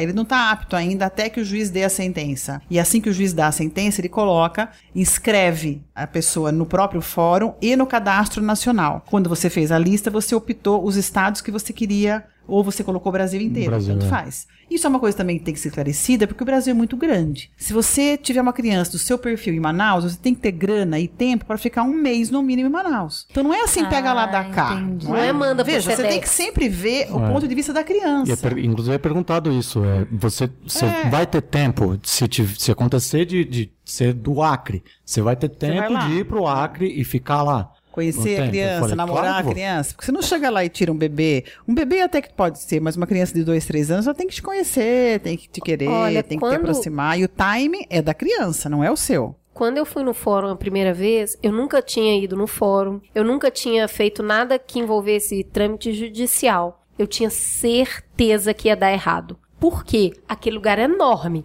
Aquela quantidade de papel, funcionário público... Não vai dar certo esse negócio, não vai ser bom. E, cara, como a gente tem preconceito, né? Porque eu encontrei um corpo técnico incrível, sabe? As assistentes, as psicólogas, as pessoas que foram na minha casa, as pessoas que me receberam no abrigo, a própria juíza que tá aqui hoje na mesa falando uhum. com a gente. Então, assim, todo mundo te acolhe. Eu sei que isso não é a realidade do país inteiro, mas é muito bom saber que isso existe, saber que isso tá ao alcance de qualquer cidadão. Existe, Cris, um preconceito. O cidadão que se sabe honesto, cumpridor dos seus deveres, ele relaciona fórum com crime. Então tem cidadão que fala, não, eu nunca passei nem perto do fórum, porque, tipo assim, eu sou uma pessoa honesta, então você ter que ir pro fórum buscar seu filho também é algo que tem que ser construído na cabeça. Você vai num lugar do fórum muito especializado, não, e o dia que a, a muito psicóloga... sensibilizado para esse tema, então não tem que temer ir no fórum, ninguém vai te prender lá porque você por acaso está uhum. lá. Não, é, o dia que a psicóloga falou assim, não, a gente tá para visitar a sua casa, tá só esperando liberar a viatura. Oi? Oi? Como assim? Não é viatura de polícia. Pra mim, viatura de polícia. Então, assim, você entra, abre um mundo novo. É. Abrem pessoas novas na sua vida. Os processos são todos organizados. Eu acho interessante fazer esse parênteses sobre o Fórum da Infância e da Juventude, que ele não cuida só disso. Ele não cuida só de adoção. Não. Ele cuida de qualquer menor vulnerável e, eu não sei se aqui em São Guarda. Paulo acontece dessa forma, mas também cuida de idosos. Porque eu sei que é, em alguns... É, é de idosos, mas aqui não tem muito ainda, mas é. Alguns cidades do interior também cuidam de idosos. Então, assim... Mas é... isso não... não, não mistura, as coisas não são misturadas. Não, é, o que eu, eu quero eu dizer é que tem muito trabalho. Sim. Tem eu... muita coisa para fazer. E a mas gente a tá vara da infância, São Paulo, a vara sabe? da infância de São Paulo, elas são especializadas. Elas cuidam só da infância que se chama protetiva. E tem uma outra vara que cuida só dos menores infratores, que são coisas diferentes, tá? São processos diferentes. O interior é uma coisa só. Mas os setores técnicos são todos sensibilizados. Hoje, pelo menos no estado de São Paulo, há muitos cursos, muitos, muitas workshops com as, o setor técnico, que é o pessoal que né, trata direto com vocês, as psicólogas, as assistentes sociais. Então, há cada vez mais um apoderamento desse pessoal, de sensibilização, para tratar isso com bastante cuidado, porque o interesse do Estado é encontrar pessoas legais, é fazer o que ela disse acontecer de, dos pais encontrarem esses filhos. Mas eu queria falar da fila, porque a fila é, é um mito, é um mito muito cruel, é um mito usado contra, né? Muita gente que, não sei se você já aconteceu, André, mas poderá acontecer. Você poderá ser assediado por um grande amigo, ou por um desconhecido, ou pela amiga da amiga, que vai dizer bobagem, André, por que, que ficar nessa fila? O judiciário demora anos. Conheço uma moça que mora lá em Taboão da Serra, que tem uma prima que ficou grávida e quer dar um nenê. É muito mais fácil. Você vai ser, assim, convocado para essa sedução, porque isso é a voz corrente, que o judiciário é complicado, que a fila é, é injusta. E aí, às vezes, você conversa com a pessoa, quanto tempo você está esperando? Ah, tô esperando. Fala, ei, minha filha, aquela lista, não, aquela lista lá, aquela fila é horrorosa, faz cinco anos que estou na fila. Aí você vai ver o que, que ele quer. Ele quer bebê branco de zero a seis. Olho verde. Olho verde, perfeito, não aceita filho de pai drogadito, não aceita isso, não aceita aquilo, como se o mundo fosse o mundo ideal. Como se morasse na Alemanha. É, onde não tem criança para adotar, aliás, ah. não é? Na, na Suíça, por exemplo. Então, a fila, ela não existe por quê? Porque cada pessoa que se inscreve tem um, um desejo apresentado, né? Então, ele falou que ele quer menina de zero a três, qualquer cor. Vamos supor que você se inscreva e diga assim, eu só quero bebê de zero a seis meses, não é? E ele chega lá e fala assim, eu quero grupo de irmãos até sete anos, de qualquer cor, com, pode ter até problema psicológico, pode ter H I V, ser contaminado, não tem problema. Ora, são várias filas, né? Nesta fila do André vai estar todo mundo que concorre com ele com esse padrão. No dele vai estar com esse. Não é uma fila única. Ah, não, entendi. Mas existe uma fila, mesmo Sim, que não pela seja ordem, única. Sim, pela existe. ordem da sentença. É, pela ordem pela da ordem sentença. Da sentença. É porque... Não é por ordem de critério. Então, por exemplo, eu tenho uh, uma amiga minha que também está na fila de adoção desde julho do ano passado. Ela já tem um filho de dois anos. O único critério que ela deu foi que a criança tivesse... menos, idade menor do que o filho dela, para ele ser o filho mais velho. Sim, ela vai entender. Concorrer com as pessoas que querem criança a, até um ano, vamos Tudo supor, bem, não é? Mas aí é todo mundo que tiver nesse mesmo critério, menos de dois anos, é, que é o caso dela, entra na, na fila dela por ordem de chegada. De chegada é assim. É. E a chegada não é... não é o dia que você leva o documento, é o dia que o juiz dá a sentença. Sim, sim, mas, hum. mas é isso. O critério é, isso, é esse, é não isso. existe outro é. critério. Por mas exemplo, é. uma coisa que eu acho importante, porque você mencionou, é bom a gente falar, que ele falou que ah, pede o imposto de renda. Não, pobreza, renda, não, não, não, pobreza não é. é pobreza então é não isso. É. Lógico é... que eu não vou deixar uma pessoa que está desempregada, de não tem onde morar embaixo da ponte, não. Você não vai fazer isso. Claro. Mas, mas não é a, a riqueza ou a pobreza, o ganho, o olerite. Isso não conta não na conta, fila. Não conta, não conta. Solteiro olha, tenho... pode, casal homoafetivo pode, mulher sozinha pode, homem sozinho pode. Existe vários... Casal que não é casado no papel casal pode. Casal que não é casado pode, que, que seja só uma convivência pode. Né? É interessante que seja falado isso, porque quando eu fui fui lá levar os documentos, eu não, eu não tinha esse conhecimento. E eu acredito que não é todo mundo que tem esse conhecimento. Então é importante deixar claro isso, que não é levado em consideração. E olha, porque e, eu tive medo ali na veja, hora. Eu cheguei, eu, eu levei, eu levei o é, meu é extrato. Uma sucessão eu falei, de eu vou, medo. Meu imposto de renda tá ferrado, eu vou levar o meu extrato da minha Sim, conta. Sim, a vida não é estática. A vida não é estática. Eu já teve caso, por exemplo, a pessoa tá inscrita, tem a sentença, ok. Passam sete meses, ele liga pro André. Ninguém vai ligar pra ele e vai falar, vem aqui, seu filho tá aqui. Tudo bem, André? Tá tudo bem? Como é que é? Aqui é do fórum, queremos atualizar o cadastro, tudo legal, tudo bem? Aí o André fala, pô, cara, perdi meu emprego ontem, minha mulher também, nós estamos aqui passando por uma fase difícil, tá? Então a gente liga daqui seis meses. Perfeito, ele não vai sair da lista porque ele está passando por um revés, entendeu? Nós não julgamos as pessoas, não existe julgamento moral, nem ético, nem, nem, nem se faz esse recorte, mas há momentos e momentos. Nós tínhamos uma adoção que estava em andamento e a mãe faleceu no meio do processo. E o pai adotou sozinho, entendeu? Então, assim, ninguém é carrasco, né? Essa história é a família que eles já tinham outros filhos. Eles tinham vários filhos, adotaram uma menina, ou um garoto, eu acho. Né? E Era ele um fez a parte mais bonita dessa história, que é óbvio que ele não podia tomar essa decisão sozinho, já que Ela ele tinha perdido filhos, a companheira. Né? E aí ele fez uma reunião com todos os filhos, contou a situação e falou, eu quero que cada um fale sim ou não, mas fale comigo em particular. Vocês não precisam falar um na frente do outro. E aí todos falaram com ele que sim, que queriam. e aí a família adotou essa criança, hum. mesmo sem a mãe. Então, assim, tem muitas histórias incríveis. Eu lembro muito de uma história que a Dora contou no curso, que me tocou muito, que diz respeito a, a, a status sociais mesmo, de uma criança que era muito bonita, então ela estava sempre ali, né? Então todo mundo queria adotar aquela criança, mas ela já tinha sido, ela já tinha voltado de algumas convivências algumas vezes. Acabava que aquela criança não conseguia ficar em nenhuma família. E aí vocês descobriram que a criança, quando ela era contrariada, ela fazia cocô e passava na parede. Não, essa história assim, ela era uma menina negra, muito bonita, mas muito espivitada. E ela chegava numa família, ela conseguia bagunçar de tal ordem, o coreto, que ela era devolvida. Então, cada criança, conforme a idade, ela testa, né? Porque ela já, ela já perdeu. Né? Nós nunca fomos abrigados aqui, né? Ninguém aqui morou em abrigo. Então, nós não sabemos o que é morar num abrigo. Uhum. Então, as crianças são, têm mais vivência com a dor e com a perda do que nós. Então, elas não vão, não vão ser bobeadas. Elas querem saber se você realmente a quer. E essa menina testava o, os casais. Talvez casais mal preparados. E casais que tinham um padrão meio elevado, né? Então, ela não combinava, sabe? Não combinava, eu acho. Era essa a questão. Aí também a questão de você preparar o casal, tipo assim, porque é fácil falar assim, ah, eu quero ter um filho negro. Você está apto para se tornar negro junto com esse filho? Ser impedido de entrar no clube, ser olhado de viés num ambiente mais é, requintado, como é que você vai se enfrentar? Mas daí a gente não conseguia, e uma psicóloga, foi essa história, chegou pra mim e falou assim, ah,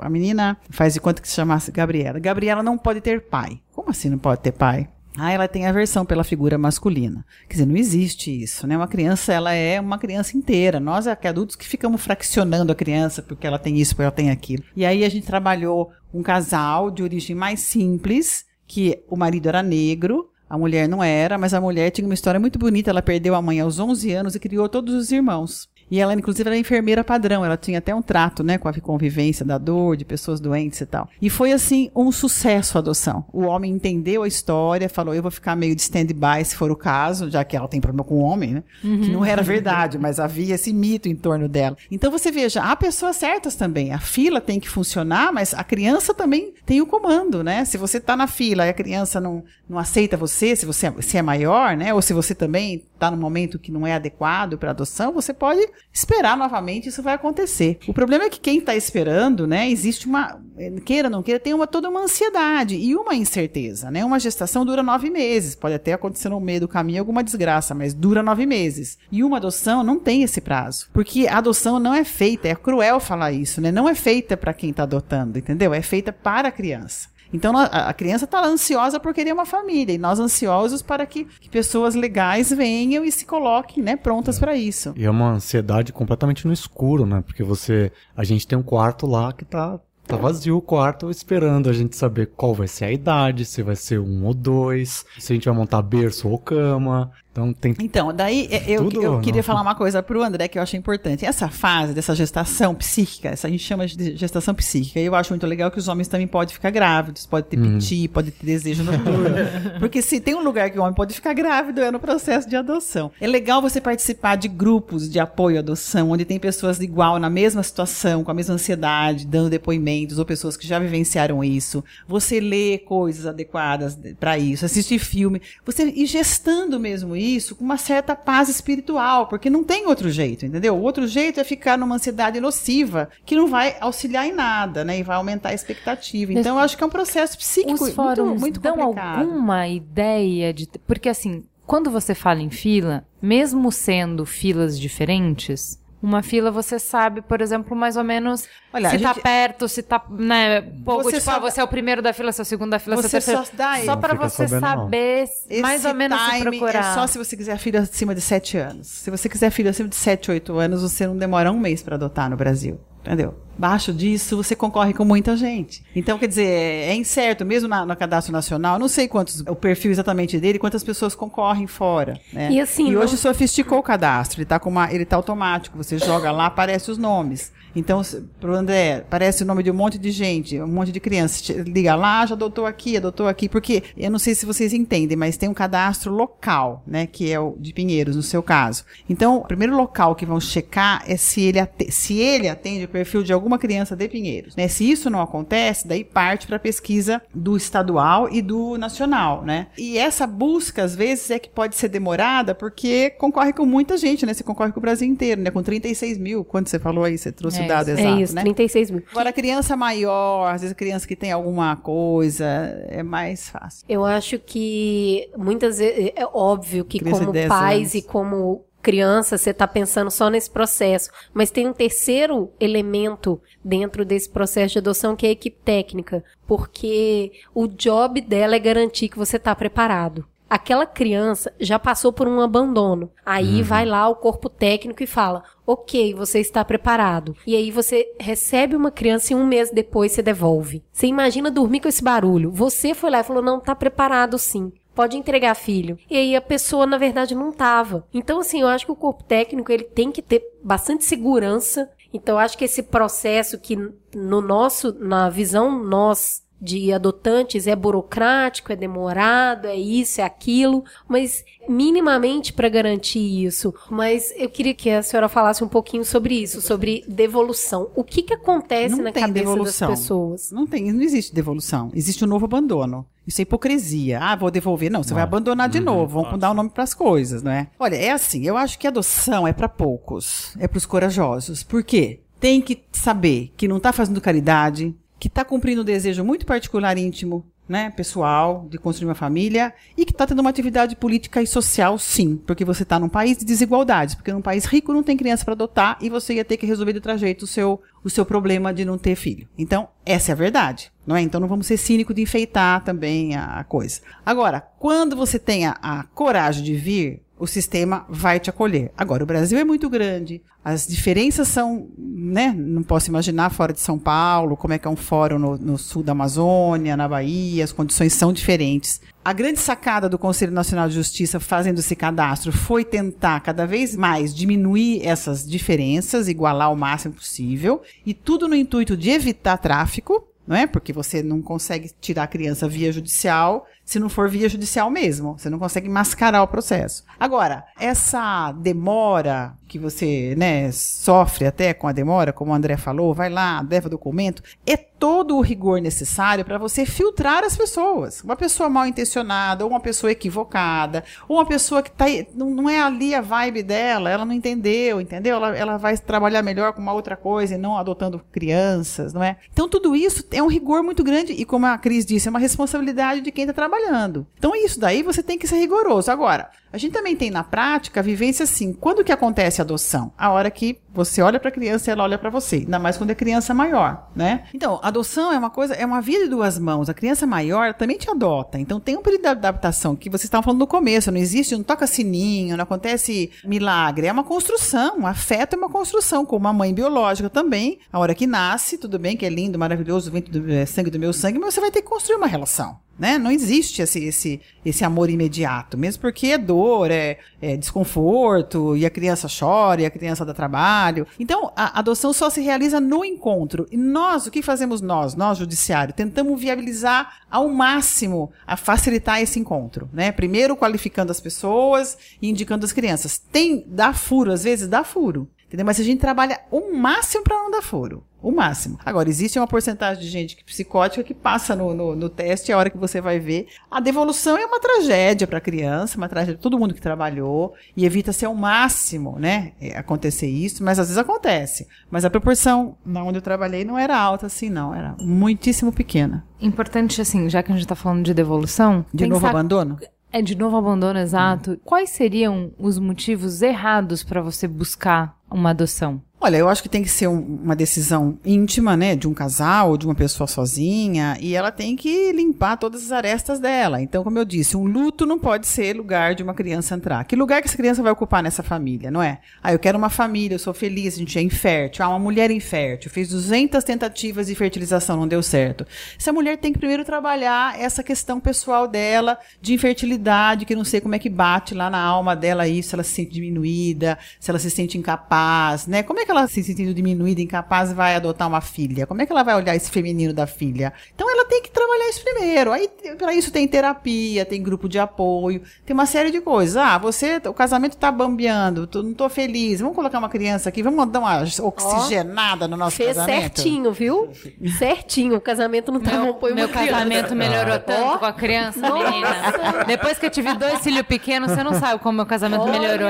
Jantar luz de velas todo dia, não falha um. Assim? Bilhetinhos todo dia de manhã. Eu fico realmente... A gente não para de se agarrar, uma loucura. Filho ajuda muito, gente. Realmente, tem um filho agora... pra melhorar casamento, viu? Agora você imagina, mas às vezes tem gente que tem interesse, sei lá, de herança, de ter alimentos, tem tudo, tem, tem gente pra tudo, não é? O que interessa é que pra adoção tem que ser gente que quer amar, entendeu? Amar incondicionalmente e ficar junto.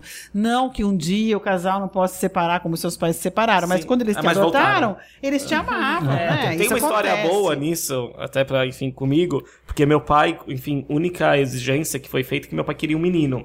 Porque pela genética, eles, é, enfim, o dele só dou o cromossomo, que é o X, então só faz menina, uhum. né? Aí ele, enfim, veio, eu tudo. Quando eu contei pra ele... O seu Y. É, é, isso, exatamente. Aí quando, enfim, eu cresci, eu fui contar pra ele que eu era gay e tudo, meu maior medo é que eu ia decepcioná-lo, porque eu já Por sabia que ele y. queria... Porque ele queria ter um homem. Né? Queria um homem. É, aí quando eu contei isso pra ele, ele falou, meu filho, isso, o que eu te amo, sabe? O que, que a gente estabeleceu, isso é uma besteira, tu pensar numa, numa coisa dessa. Sabe? Então também essa questão, tipo... Da não, perspectiva que é, coloca sobre sabe, você, É, né? Só que o, você cria o um relacionamento com o tempo, né? É tipo... Esse, não, tudo esse que, que é a gente ponto. quer antes de ter filho, uhum. morre quando, quando você vem, tem né? filho. Você quer o filho que você tem. Fim, acabou. Exato. Entendeu? Por isso que é tão difícil esse processo de você ter que escolher antes. Porque, na verdade, é, eu acho a gente muito como cruel. Pai, você não sabe escolher. Você não tem como escolher, entendeu? É. Você quer menina ou menina? Como é que eu vou saber, gente? Você, você quer que vem e deu. Sim. Entendeu? Tanto quanto... Mas na adoção você não é obrigado a escolher. Você pode falar assim, quero qualquer filho. Qualquer filho, qualquer filho. Então, tem um cara, quer um cara de dez anos? Quero. Ué, você não precisa escolher. É, você eu... escolhe porque você quer. A gente tem que ter um parâmetro. Mas você fala assim, qualquer filho, ah, tudo bem. Então eu tenho de quinze, quatorze, o que, que o senhor quer? Não, mas, aliás, mas por é um... exemplo, até essa coisa de, desse teste pra saber se você tá pronto ou não, a gente tava... Eu tava perguntando pro meus amigos que trabalham comigo sobre isso, quais eram as, as dúvidas que eles tinham de adoção e tal, pra trazer. E a gente, a menina que tá nesse processo de adoção, ela tava falando sobre essas perguntas, sobre você passar pela psicóloga e tal.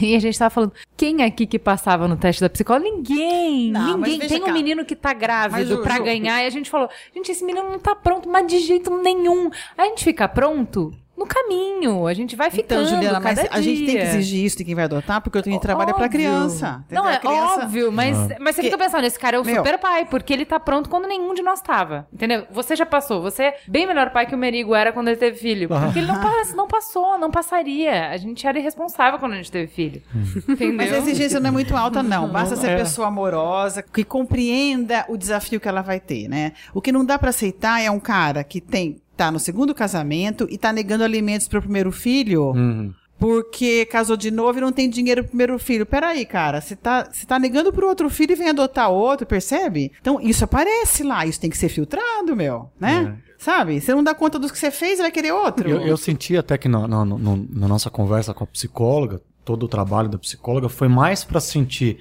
a nossa relação de casamento, como que tava, se era uma relação saudável. Eu tenho uma diferença de idade com a Lu, de doze anos. Ela é doze anos mais velha que eu. Nós fizemos tentativas e não conseguimos. E aí, na hora que se separou, que foi conversar eu só com a psicóloga, a psicóloga perguntou para mim isso. Ela falou assim, você sabe que você tem condições de ser pai, de, biológico. De ser pai biológico. Você, ainda assim, você, tendo essa noção, você... quer continuar com esse processo, tudo. Eu falei, não, pra mim é indiferente se eu sou pai biológico ou adotivo. Eu quero ser pai junto com a Luciana. Com a Luciana, eu preciso adotar. Essa é a minha, a minha questão. É simples. E, mas, enfim, isso dentro de um trabalho conversado com a psicóloga. Mas eu senti muito legal o trato com eles. E até só voltando um pouquinho, na lista que é dado pra você depois, pra você fazer a escolha, né, do, de... saúde, procedência, cor, etcétera, que você se depara com seus próprios preconceitos, a assistente social, que ela dá toda essa, essa ajuda com você nesse processo, ela é fundamental. Ela é fundamental. Nossa, como não dá para preencher aquilo sem ela. Essa mulher, Elizabeth, o nome dela. A Elizabeth, o que ela foi fantástica com a gente, de explicar ponto por ponto, de deixar claro, ó, esse não é um preconceito, é, você tem que escolher o que você quer. Porque se você achar que tiver vergonha de, de assumir de caraca, isso, de encarar né? isso, você pode eu, eu, pegar uma, uma criança que não é o que você quer. Não, e que eu, teve uma coisa que ela falou que era muito forte quando a gente estava fazendo, é, pega o que você dá conta. Não é hora de ser herói. Uhum. Não tenta ser herói na hora de preencher essa ficha. É.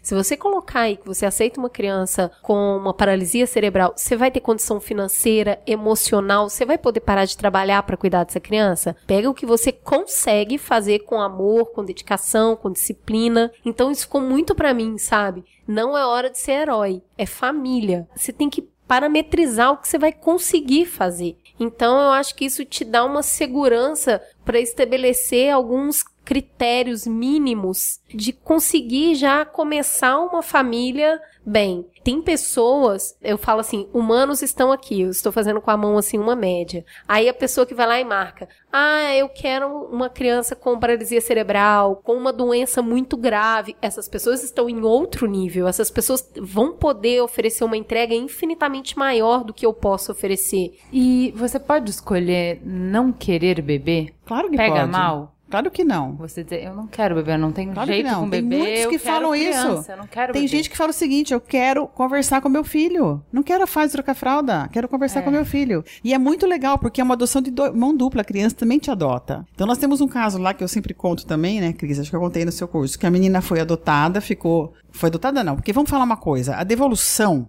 A palavra devolução é possível de você admitir naquela fase que está no estágio de convivência. Porque quando eu apresento a criança para você, você tem uma interação com a criança, fala, ah, ok, quero ele, vamos começar essa adoção. Você passa por um estágio de convivência de seis meses. Esses seis meses são um estágio realmente para testar a potência da relação de vocês. Poderá haver problemas, tanto da parte do casal, do homem, da mulher, como da criança. Então, nesse momento, é possível e deve-se regredir se a coisa não vai bem. É para proteger a criança. Vai sofrer? Vai. É super chato? Vai. Mas a gente prefere que não evolua e que devolva. Aí é uma devolução, pode se chamar assim. Depois que você adota, daí não tem mais devolução. Daí é novo abandono. Então, essa menina estava num estágio de convivência, que normalmente dura seis meses e as pessoas querem que dure menos, porque tá tudo tão bem, pelo amor de Deus, acaba logo, logo esse estágio, me dá com sentença, papapá. É desesperador. Esse casal não ansiava por esse final. Esse foi já um sinal, ele não estava ansioso para que acabasse logo. E aí, a gente, porque é seis meses no mínimo, né? Pode ser mais.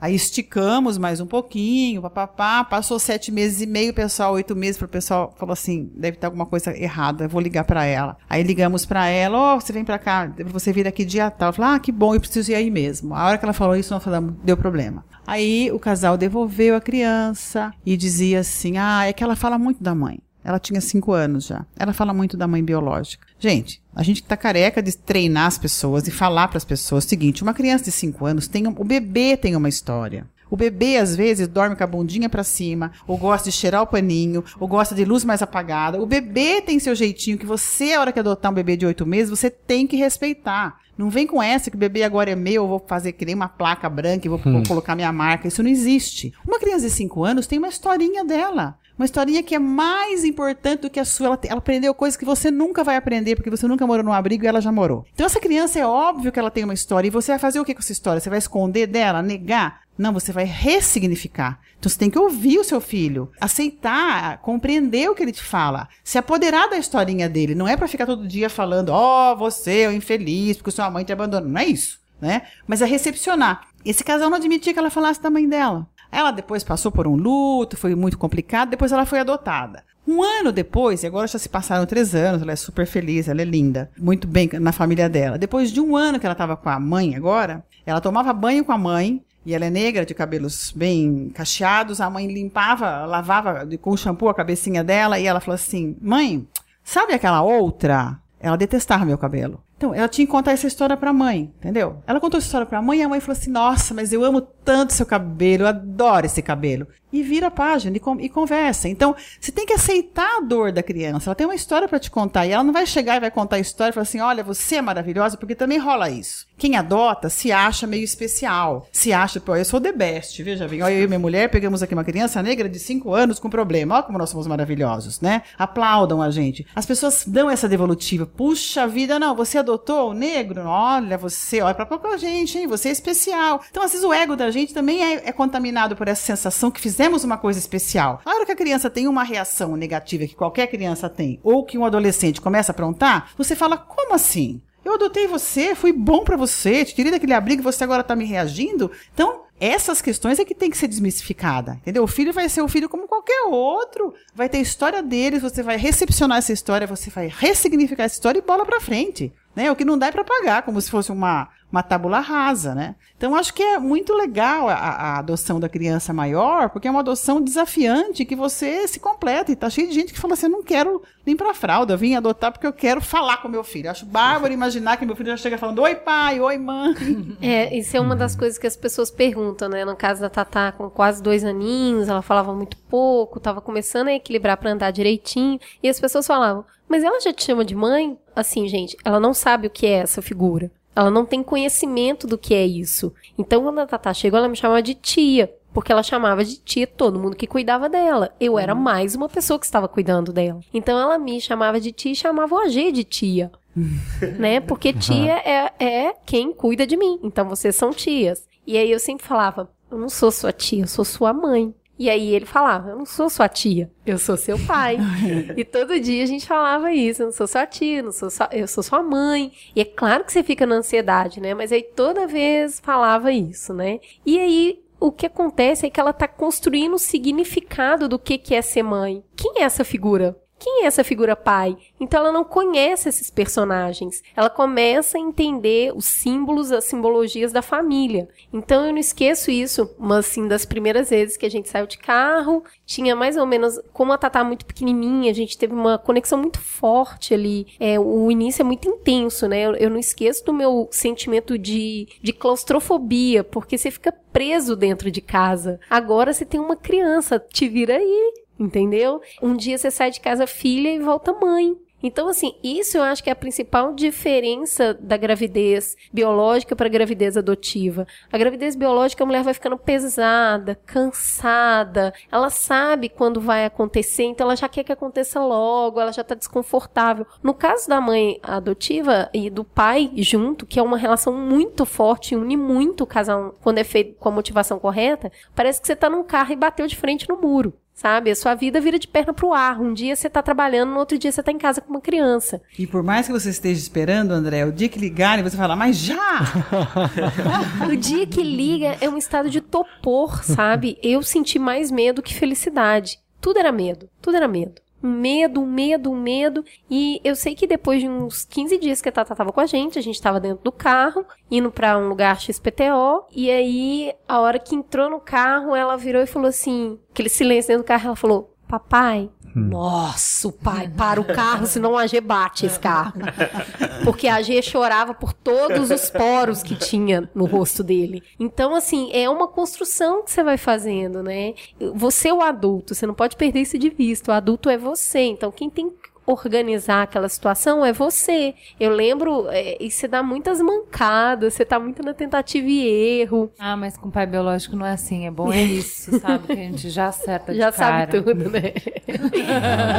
Mas, então, você vai construindo aquela família, você vai construindo aqueles laços. Quando sua filha te irrita, você quer matar ela. Ah, quando mas ela... mãe é, adotiva pode brigar? Ou, pode, doutora? Ou tem que. Ou vai brigar muito, né? Mas pode brigar mesmo? Pode brigar mesmo. Pode brigar pode mesmo brigar sem mesmo. Medo de errar. Não tá é bom brigando. Mimar, assim, que nem não, a, não, a mãe eu, do Dante mimou. Não, eu tomava cada uma. Pelo amor.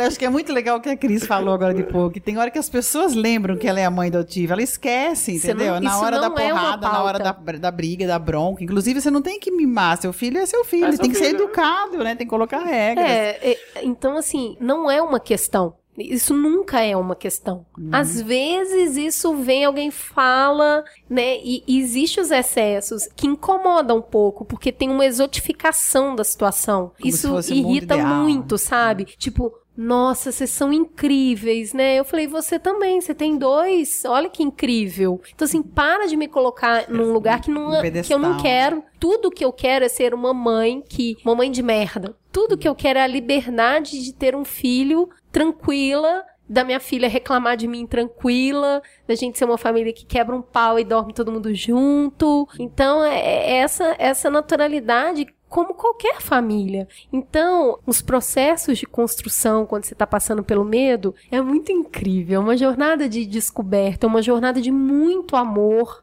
pouquíssimas certezas, pouquíssimas, você praticamente não tem certezas, você só tem medo e amor. E isso te guia, é impressionante, né? Isso te guia, porque acima de tudo tá a responsabilidade, o desejo de formar uma família e, assim, ressignifica a sua vida, né? Eu costumo falar assim, as pessoas falam que depois que você tem filho, sua vida muda. Eu não acho que a vida muda, eu acho que você morre. Você morre e nasce outra pessoa. Essa pessoa tem um propósito muito grande. O que não quer dizer que às vezes não te dá saudade da que morreu.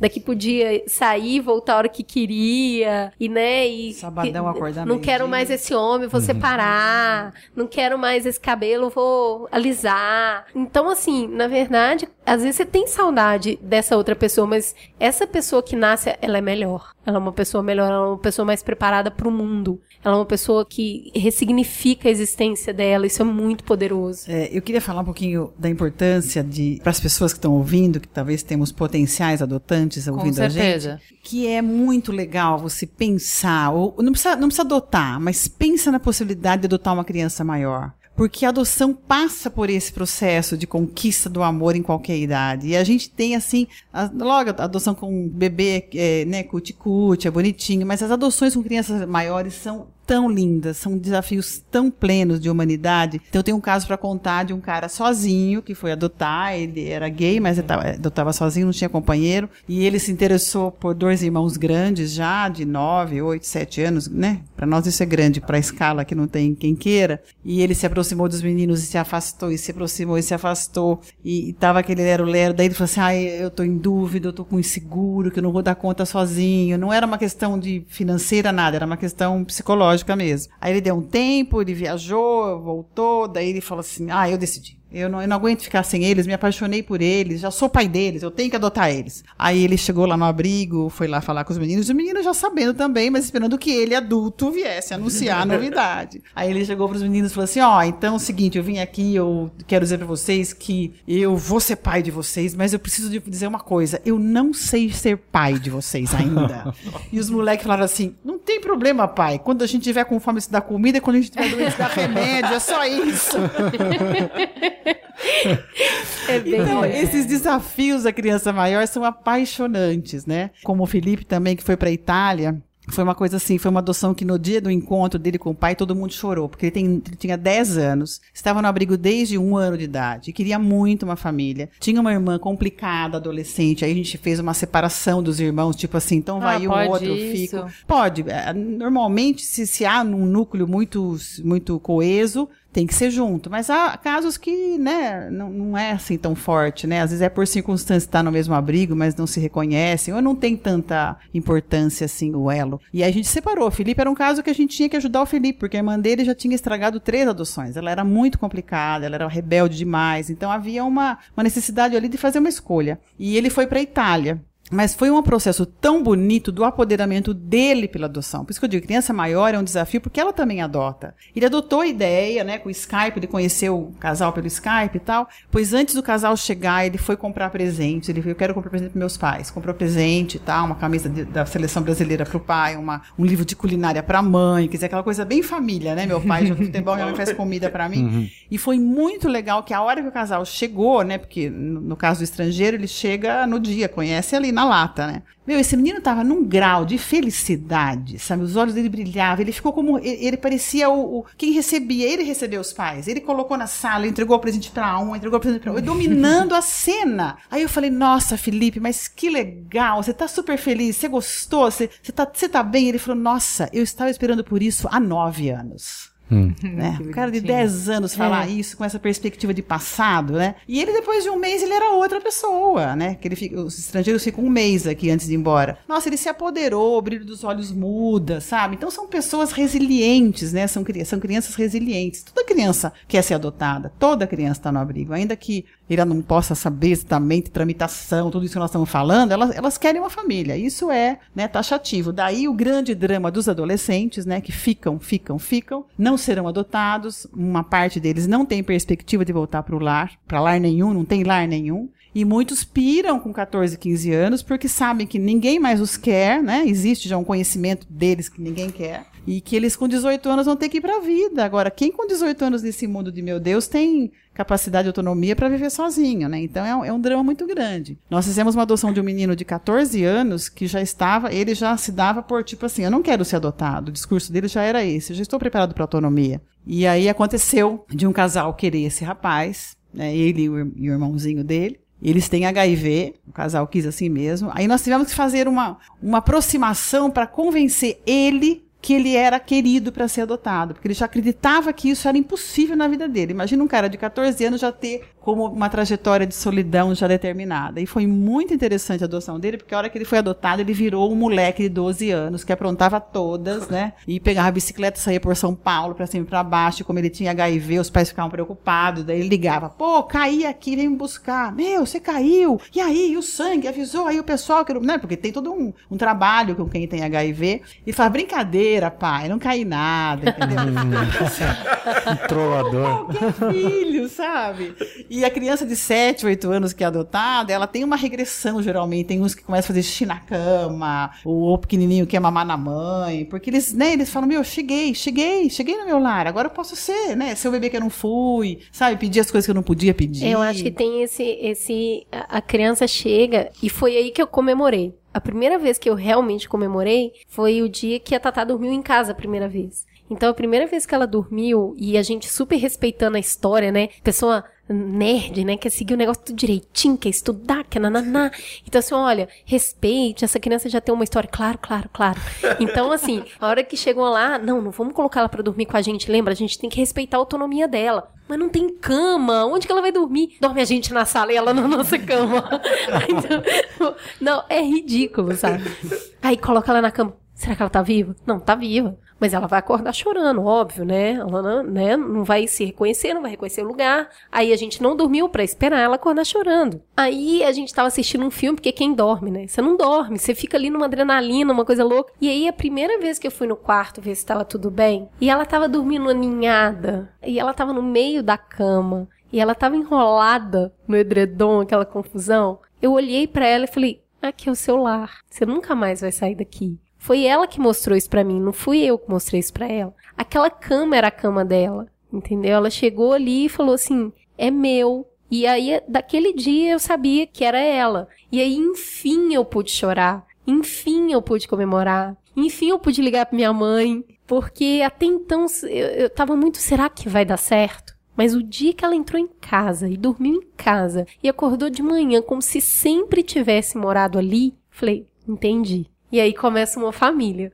Aí, aí é tiro, porrada e bomba, né? Porque eu lembro que a primeira coisa que a gente... A gente foi comprar uma cama. Ah, vamos pra Tokstok, né? Pessoa pega uma criança de dois anos, vamos pra Tokstok. De repente, põe a mão assim, eu toda molhada de xixi. Falei, caramba, tem que trocar a fralda. Sabe? Não tinha muita essa... Tem que trocar a fralda. Meu, gente, eu sou muito ruim nisso. Aí você chora, né? Eu sou muito ruim nisso. Pra ter vazado desse jeito, imagina quanto xixi essa menina já não fez. Eu não vou dar conta. Aí eu achei, calma. Não, não pode entrar no fraldário, o homem fica aí. Mas você tá, você tá quase tendo uma síncope. Mas a gente chegou agora, ele tem quatro horas e meia que a gente tá na loja. Meu Deus, tem quatro horas e meia que a gente tá na loja com uma criança. Você não presta pra ser pai, vambora. E tipo, a Tamires com a cara dela, tipo, ok, é xixi, parem com isso. Só xixi. Dá pra comprar a cama logo? Então, assim, parece um, um seriado americano enlatado. Uma série de descobertas, assim.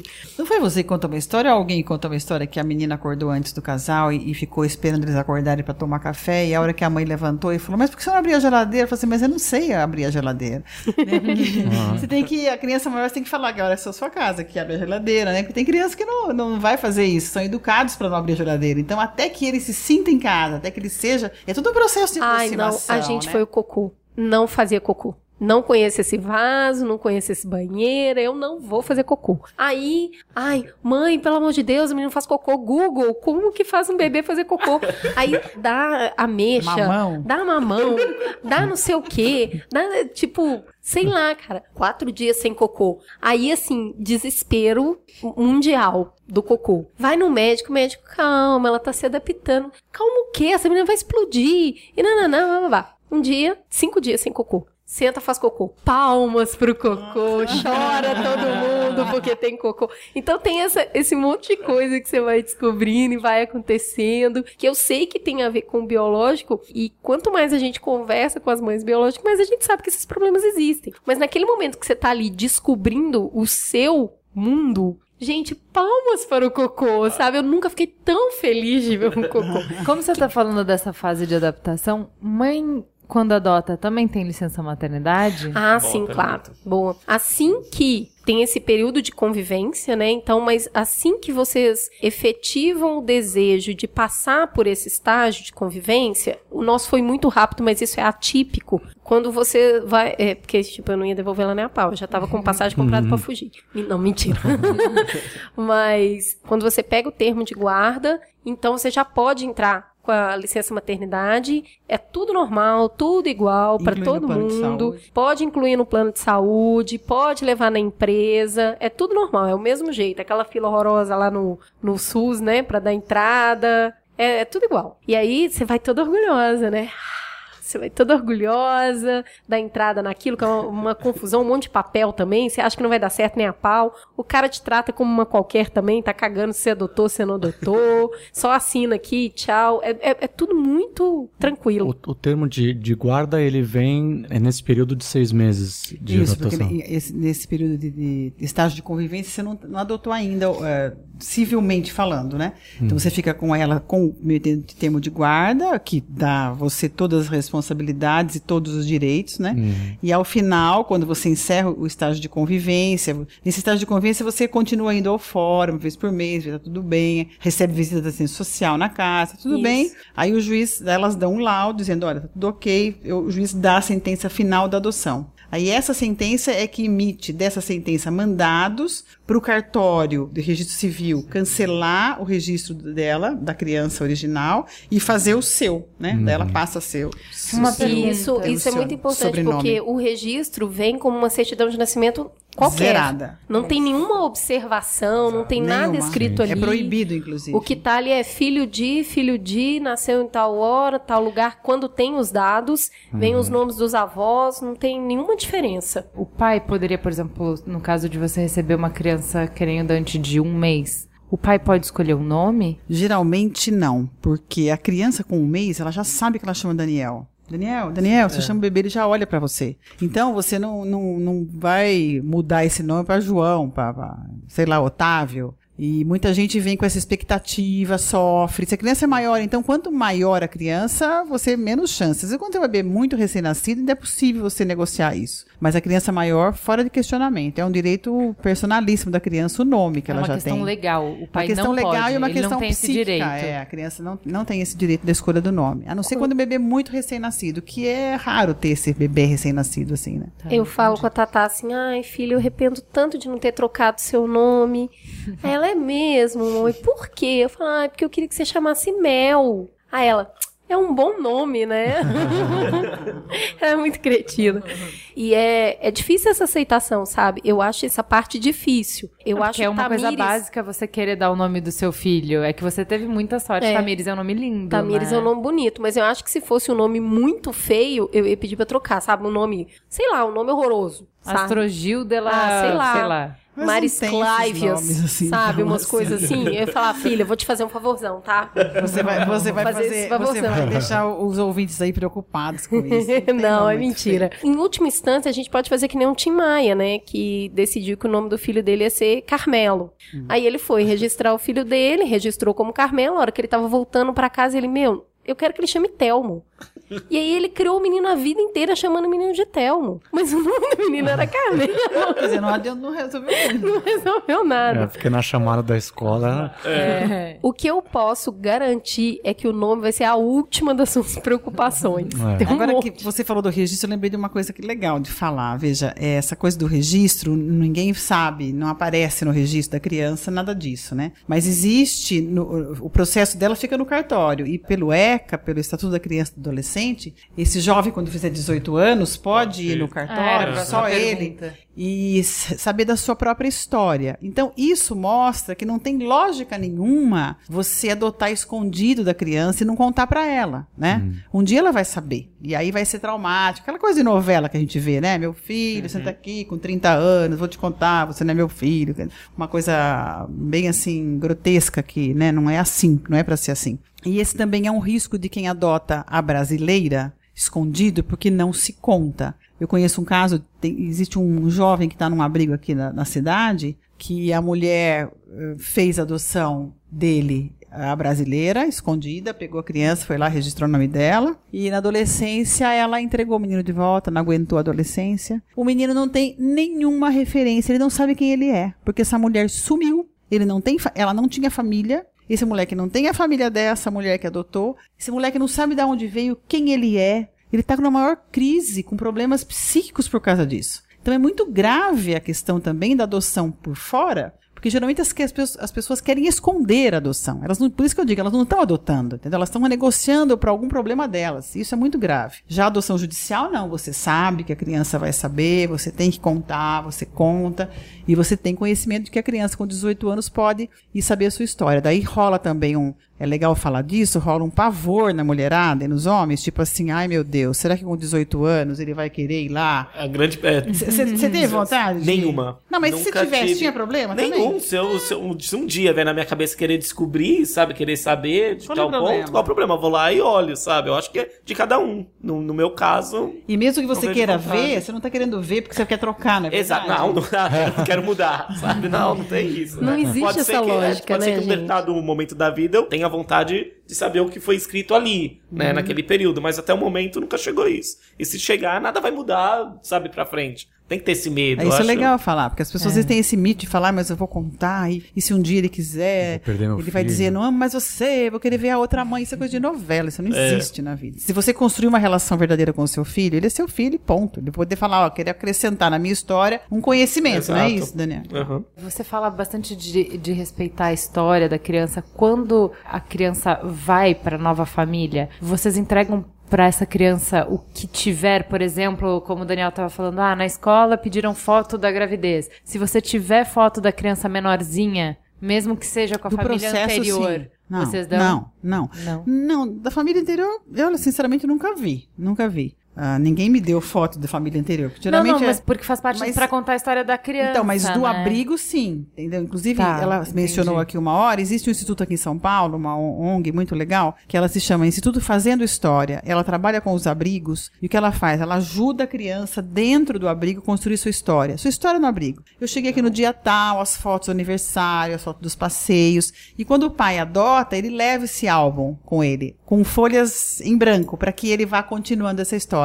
Então tem pai que pega, faz um livro desse de plástico pro bebê ficar pegando, pegando no, sabe, pra se apoderar da sua própria história. E é tão legal que teve um casal que tava com um bebê novinho, por isso que eu falo que o bebê também tem história. E o bebê na primeira, segunda noite começou a berrar, chorava, ninguém conseguia fazer. Ele falava assim, pô, vamos olhar no livro dele, ver se tem alguma coisa. Daí tinha lá, quando ele, ele chorar muito, põe ele de lado, levanta a bundinha, põe um travesseiro embaixo da barriga que ele dorme bem. Fizeram, pô, deu certinho. Quer dizer, ele tinha uma historinha que já tava registrada. Então a gente faz isso, né? Você conta essa, essa história. Mas olha, a sociedade é muito cruel. Eu encontrei um pai adotante esses dias. Ele é um pai sozinho, ele adotou solteiro, os dois filhos. E ele me contava o seguinte, ele já construiu na cabeça dos filhos a história da mãe, porque eles perguntam da mãe, eles vão pra escola, todo mundo tem mãe, tem o dia das mães, tem tudo, né, essa coisa uhum. da mãe. Então, ele já construiu a história que minha mãe, da minha barriga, ficou doente e morreu. Foi ah, assim faleceu. que ele faleceu. Ele matou a mãe, matou a mãe.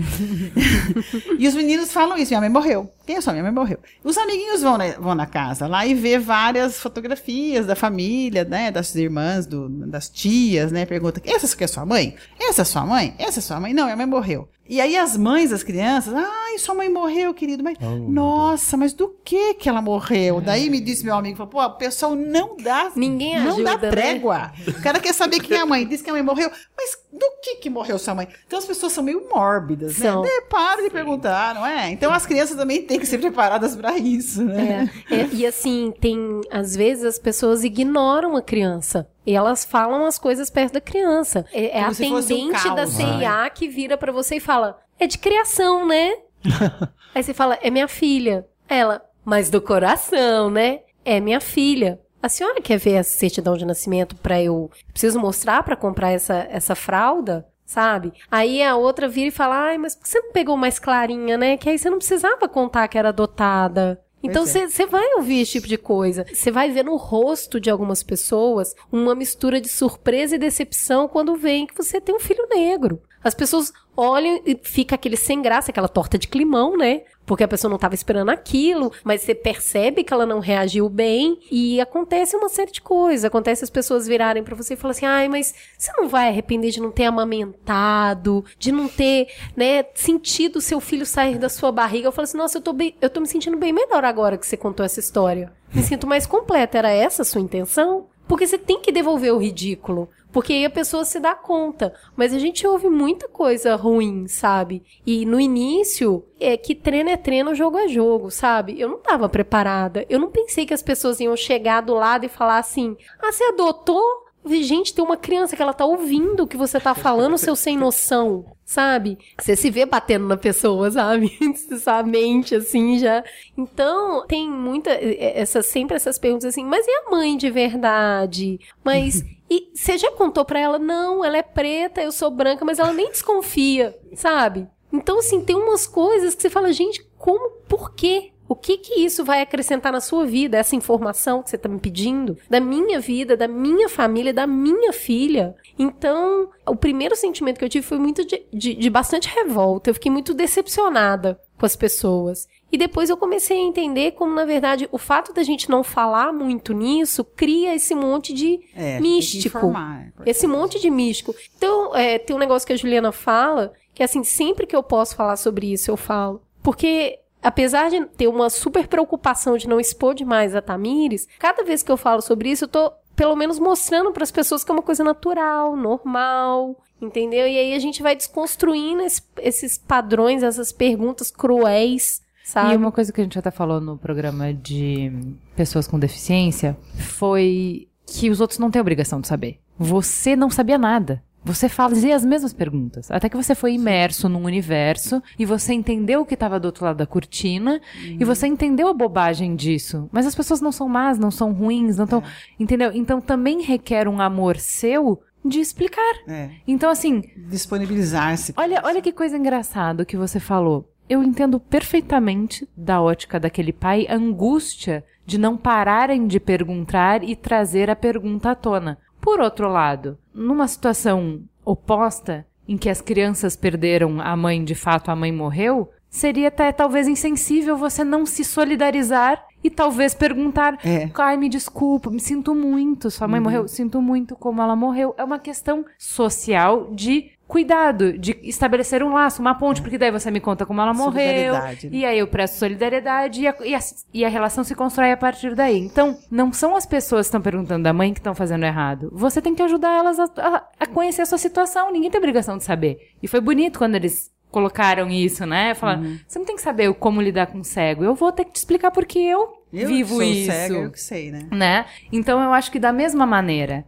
Então, assim, a gente tá cada vez mais expandindo o nosso universo, né? Uhum. Do normativo, do meu umbiguinho. Então, eu acho que, porque a minha vida é assim, eu acho que pra todo mundo é assim, a gente tá aprendendo a conviver com várias outras As trajetórias, né? E eu acho que quando a gente traz essa vivência de adoção... É super importante falar isso. Como lidar numa classe em que tem um aluno que não vai ter a foto da barriga da mamãe para hum, mostrar. Exato. Como a professora vai trabalhar isso no Dia das Mães, né? E ou uma não criança por ele. Que não tem mãe. É. De verdade, não por ele. Por, outros, por causa de todos outros, os outros é. Alunos que talvez vão ser adotantes no futuro, sim. Né? Que estão se formando como seres humanos e que vão ter uma visão muito mais rica graças a você estar naquela turma. Mas não. Tem muitas escolas que foram transformadas, assim... pela presença das crianças é, que foram adotadas e que têm outra raça, e isso provoca, né? E a escola tem um ganho com isso, porque todas as crianças vão, né, viver esse novo mundo, essas novas informações. E eu acho também que a questão da adoção no Brasil, eh, o Brasil sempre teve adoção, né? Antes do ECA, tinha duas formas de adoção. Veja como era cruel. Era uma, era uma herança da colônia, do escravismo. Tinha aquele filho de criação que você falou agora. Quem era o Sim. filho de criação? Era o filho do quintal, o filho da cozinha, uhum. o filho da empregada. Ele era filho só para ter o nome nobre da família, mas ele não era filho de verdade. Tanto que havia uma adoção chamada simples, que o, o pai, o pater, né? Ele dava o nome pro cara, mas o cara não era herdeiro. Sabe, era uma adoção só pro forma para enobrecer você, porque você tem meu nome. Isso é uma, né, isso é uma, uma herança muito... Isso ficou muito no inconsciente. Então, pessoas mais velhas, mais adultas, às vezes têm preconceito da adoção por conta dessa imagem que só se adotava o coitado do filho da escrava ou da empregada. E então, às vezes, você vê assim, famílias que tem aquela tia velha ou avó que fala, meu filho, você vai adotar uma pessoa de outro sangue. Quer dizer, são valores ainda que estão sendo soterrados, mas que ainda, às vezes... reverbera. E você que vai adotar, você tem que estar apoderado de toda essa informação que a gente trabalhou aqui e defender seu filho, às vezes, desse olhar que ainda persiste em alguns lugares, né? Tem uma informação que a Cris já deu e foi super importante quando ela deu num outro programa, mas deve ter muita gente que vai chegar nesse programa, é importante repetir. Como é pra você... Uma mãe pode abrir mão do seu filho perante... Eu posso entregar pro Estado o meu filho? Pode e deve. O ECA fala, inclusive, que os hospitais têm que ter... As pessoas que trabalham nos hospitais, o setor técnico, tem que estar preparado para receber uma gestante, ainda gestante, que diga, eu estou grávida... Decidi que vou ter meu filho, mas não ficarei com ele. Essa mãe já tem que ser assistida pela rede social em todas as demandas dela para certificar se é isso mesmo que ela quer, se ela está querendo isso porque ela quer isso, porque ela não tem condição, e se ela não tiver condição vai se dar ajuda para ela. Se ela falar, não, eu quero, eu quero, eu quero, ela vai ser levada para o fórum, vai passar pela psicóloga, pela rede social, e assim que nascer, ela vai entregar o bebê lá no juízo. É uma coisa muito mais prática, porque daí a adoção é mais rápida, não tem todo o processo de destituição, que o que demora muitas vezes a criança fica no abrigo muito tempo, é porque ele está na espera que a mãe seja destituída do poder familiar, né? Que é uma necessidade para você poder che- para a criança ficar apta civilmente, documentalmente. Então, quando essa mãe entrega, é um gesto assim a ser respeitado, né? Eu acho que a gente não, a gente, a gente não deve julgar nenhuma mãe, né? Nem a mãe que, aspas, abandonou, que a gente sempre recrimina. Como pode? A gente tem uma máxima, né? Como pode uma mãe abandonar um filho? Primeiro, como se maternidade fosse algo mágico que faz com que a gente te ame, logo quem abandona é porque não ama. Pura mentira, tá cheio de mãe que nasce, cria e não ama. Então a mãe que entrega ou a mãe que deixa por alguma circunstância não deve ser julgada, até por respeitar a criança. Se você vai adotar um cara, você vai adotar o seu filho, você não vai adotar o filho de uma desgraçada, de uma craqueira, de uma puta, você vai adotar um filho, não é? Então você também tem que respeitar essa mãe que deu à luz a essa criança, ponto. Você não vai fazer julgamento moral sobre ela. E a mãe que vai entregar, muito menos. Inclusive, quando a mãe vai entregar, a gente colhe a fala da mãe. E aí, geralmente, a, a maioria fala o seguinte, olha, eu não tenho condição, entendeu? Foi uma, uma aventura, eu nunca posso ter filho, ou eu não posso ter por isso, mas eu quero o melhor pro meu filho. Então ela tá cheia de energia positiva para esse filho. A gente escreve isso no papel, porque o dia que ele vier, por acaso, ler, ele vai ler a história dele, né? E se tem essa história boa para contar para ele, olha, sua mãe foi uma pessoa que gestou você na boa, né? Fez até exames pré-natal e gostava de você como ser humano. Ela não era sua mãe, não queria ser sua mãe, mas como pessoa, ela te amou e te entregou para o melhor. Então ela pode sim e deve ser incentivada. O que existe às vezes é pessoas que quando pegam uma grávida dessa, que também às vezes tem uma combinação de, né, de crise social, a pessoa às vezes está angustiada, está numa situação limítrofe, né? Daí você seduzi-la para entregar para alguém. Ah, não, daqui dá para meu amigo lá. Mas eu e acho aí... que também é difícil entender que isso vai ser feito de bom grado. Eu acho que uma mulher que chega num, num lugar e fala, olha, eu não quero, e eu sei que existem lugares de corpo técnico bem preparado, mas que não. A maioria também não é. Nos e hospitais aí... tem muita gente que vão pelo caráter da religião e fala, isso é pecado, você tem que ficar com seu filho, sabe? Então é difícil mesmo, é muito difícil pra essa mulher ter então, essa decisão. Então, nesse programa a gente até falou que antigamente, pra evitar esse julgamento, porque a gente sabia que pra mãe era difícil, tinha a roda. Uhum. E aí a próxima pergunta, é possível doar o filho anonimamente? Há uma discussão de se criar essa possibilidade pra tentar evitar, né? Quando aparece, geralmente essa notícia, ela renasce quando acontece essas coisas de criança largada no, no saco de lixo, não sei o que, né? Então a, a imprensa explora um pouco isso. Há essa tentativa, mas veja, a política pública hoje que foi criada e que de, desde depois do ECA, né? Se a gente fosse colocá-la em prática mesmo, os hospitais estariam preparados, os CREAs, os CAPs que fazem, os hospitais dias que fazem a recepção das grávidas, que fazem o pré-natal. Então, é que eu acho que tem um pouco de preconceito com isso, sabe? A mulher sofre mais esse viés, né? É, é mais um ônus que recai no feminino aí, porque ela que tá com a barriga crescendo e impossibilitada ou não desejosa daquilo, e ela se sente muito culpada, né? Ela tem um meio que não a recepciona e que não a respeita. Mas se funcionasse as políticas públicas como são desenhadas, né, como está escrito, ela tinha que ter total liberdade de chegar no primeiro mês do pré-natal e falar, eu quero fazer o pré-natal, quero cuidar do meu filho, eu não quero ter meu filho. Isso ser falado, tudo bem, eu respeito você, vou te encaminhar para psicóloga, você conversar, e tudo bem, se for assim, assim será, vai te encaminho para o fórum, você já conversa, né? E aí você tem um recorte social também, né? Que as pessoas mais simples, humildes, às vezes não têm nem acesso a um, uma conversa com um médico, quanto mais a expor esse desejo, né? Então daí houve, houve assim, esse momento de querer renascer a roda, mas eu acho a roda tão indignante, eu acho, eu acho indignante de uma certa forma, né? A única coisa que seria uma saída para essas mulheres desesperadas, sabe? Mas eu acho que quanto mais você puder anunciar que ela pode, trabalhar com essa ideia de divulgar essa,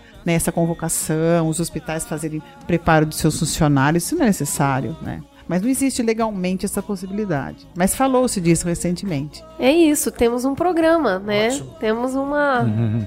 Uma, uma teta que tá amamentando nesse programa. Uma teta adotiva com leite. Tem Aliás, que, até tem, tem mulher isso, que adota, né? E começa a ter leite. É. Né? Então, o que aconteceu comigo é que é uma, foi uma situação atípica, assim, mas eu, eu comecei a me sentir mal. Eu não tava me sentindo bem fisicamente. E quando eu fui ao médico, aí a médica falou assim, olha, você tá com umas quedas de hormônio muito semelhantes a uma mulher que acabou de ter filho. E aí eu fiquei mais surtada ainda, né? Uou, daqui a pouco eu tenho leite. E Tatá, tipo, para com isso. Não tipo, viaja, mãe. Tatá, tipo, não. menos. Senta lá, mãe. Então, e traz meu café. É, com leite, por favor. Vamos, então, pro farol aceso.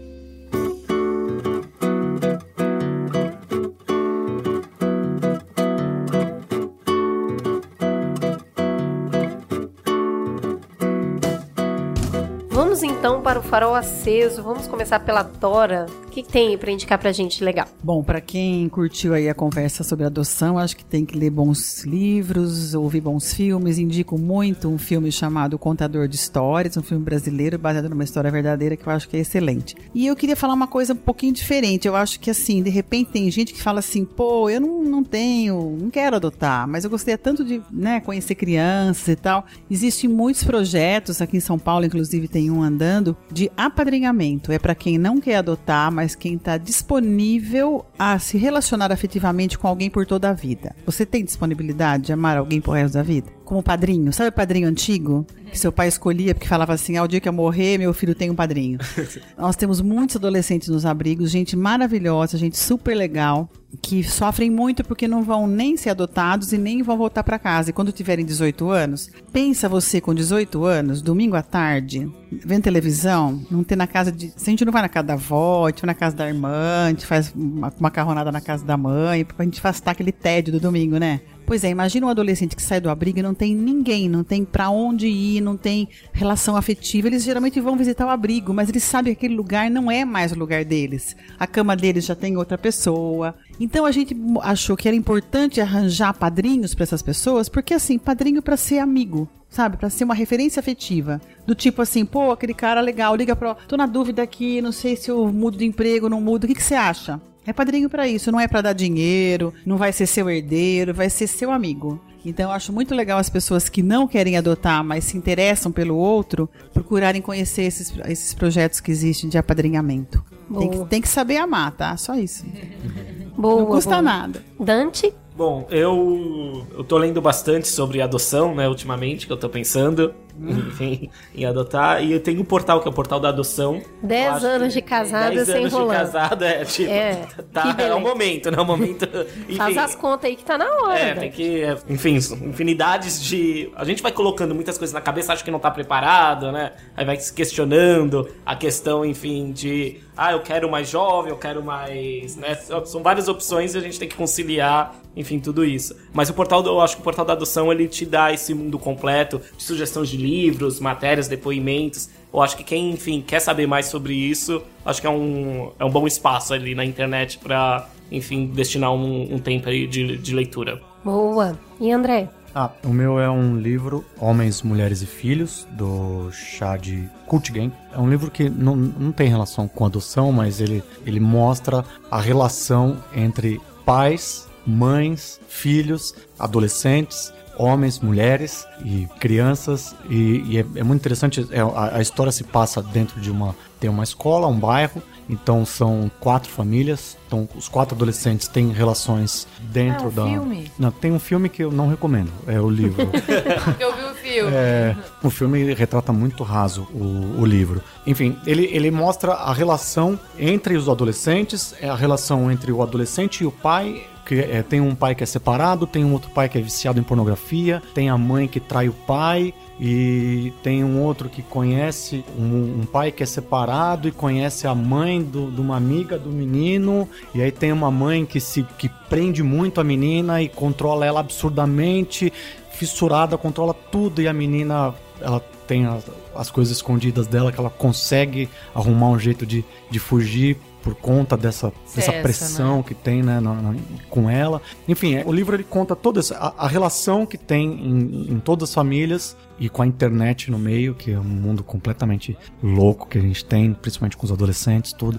Então é, é bem legal esse livro e mostra bem essa relação conturbada. Bom, eu vou indicar... E não me venham xingar. Logo que a Tatá chegou, eu comecei a escrever um blog sobre a nossa história. Sobre todo o processo, sobre toda a caminhada. É óbvio que é o meu olhar sobre isso, né? Não é a história de todo mundo, cada um tem uma história diferente. E aí eu conto um pouco sobre o processo, sobre a espera, sobre as etapas, sobre como eu percebi cada uma delas, os meus sentimentos. E conta até a chegada da Tatá, como ela conheceu os avós. Conta tudo. Eu parei de atualizar o blog já tem mais de um ano. Não me venham pedir pra atualizar, porque eu não vou fazer isso, tá, gente? É o seguinte, trabalho, tem Tatá, tem a Gê, tem Mamilos, não dá mais, não cabe na pauta. Mas tem uma história bem bacana ali pra quem quer esmiuçar um pouco mais do processo e entender um pouco mais sobre como as coisas funcionam. Fiquem à vontade, entrem lá, leiam de trás pra frente, né? A história mais antiga é a primeira e tá divertida, é legal.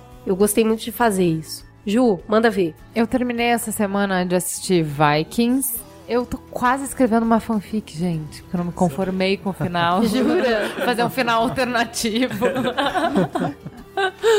Todo mundo falou muito mal dessa temporada, né? Enfim, pra mim é, é bom até quando é ruim, então eu assisti isso, eu recomendo, eu acho legal. E pra deixar tudo mais leve... Porque várias pessoas entraram em contato com a gente falando que, como tá pesado, por questão política, essas angústias, os conflitos, muita briga, nananã. Eu sei que a gente... Eu tava trabalhando todos os dias até uma da manhã e no outro dia acordando às seis e meia pra levar as crianças na escola, não almoçando pra trabalhar, enfim. E o Mamilos acaba tratando sempre de temas pesados. Então, assim, o meu tempo era sempre muito sério, muito pesado, nananã. Eu sei que quando a gente teve, enfim, uma noite... Eu trabalhei todos os fins de semana. Quando a gente teve uma noite, a gente viu um besterol. Um besterol que, assim, eu só preciso falar duas palavras pra te convencer a ver esse besterol. Bill Murray, que já devia ser o suficiente, eu não deveria ter que falar a segunda. E a Melissa McCarthy, que ela é ótima. Ótima, ótima, ótima. Então, é uma comédia, é um besterol, você desliga o cérebro e você ri, e é super família, e é criança... E essa figura do padrinho, enfim, é adorável, é muito gostoso. Então, assim, tá angustiado, tá meio triste, tá no Netflix, se não me engano, tá? Então pode ir lá, relaxar, que o, o mundo sério vai voltar lá, pra, vai continuar existindo, você vai voltar pra ele. Tá liberado, relaxar. Chama San Vincent, o título original. São Vincent. É isso, então. Temos um Mamilos? Temos um Mamilos. Tem uma informação que a gente esqueceu de colocar. Nós não fizemos o Fala Que Eu Discuto e nem o Giro de Notícias, porque a gente está antecipando esse programa. Ele está sendo gravado um dia depois do programa da semana do Mamilos. Então não deu pra gente encaixar aí comentários e giro de notícias, porque ia caducar, né? Estamos falando do futuro. Esse programa vai sair no futuro. Temos uma teta, eu queria agradecer de coração vocês terem vindo aqui, conversado com a gente, contado essas histórias, coisas tão pessoais, né? Com essa generosidade de dividir a história e o conhecimento de vocês com as pessoas. Muito, muito, muito obrigada. Prazer. Hum, foi legal. Queremos voltar, né, rapaz? sabe? Sempre, sempre. Eu disse que queria voltar faz um mês e voltei. Cuidado com o que você vai voltar, Daniel. Verdade. Beijo, obrigada, gente. gente. Beijo.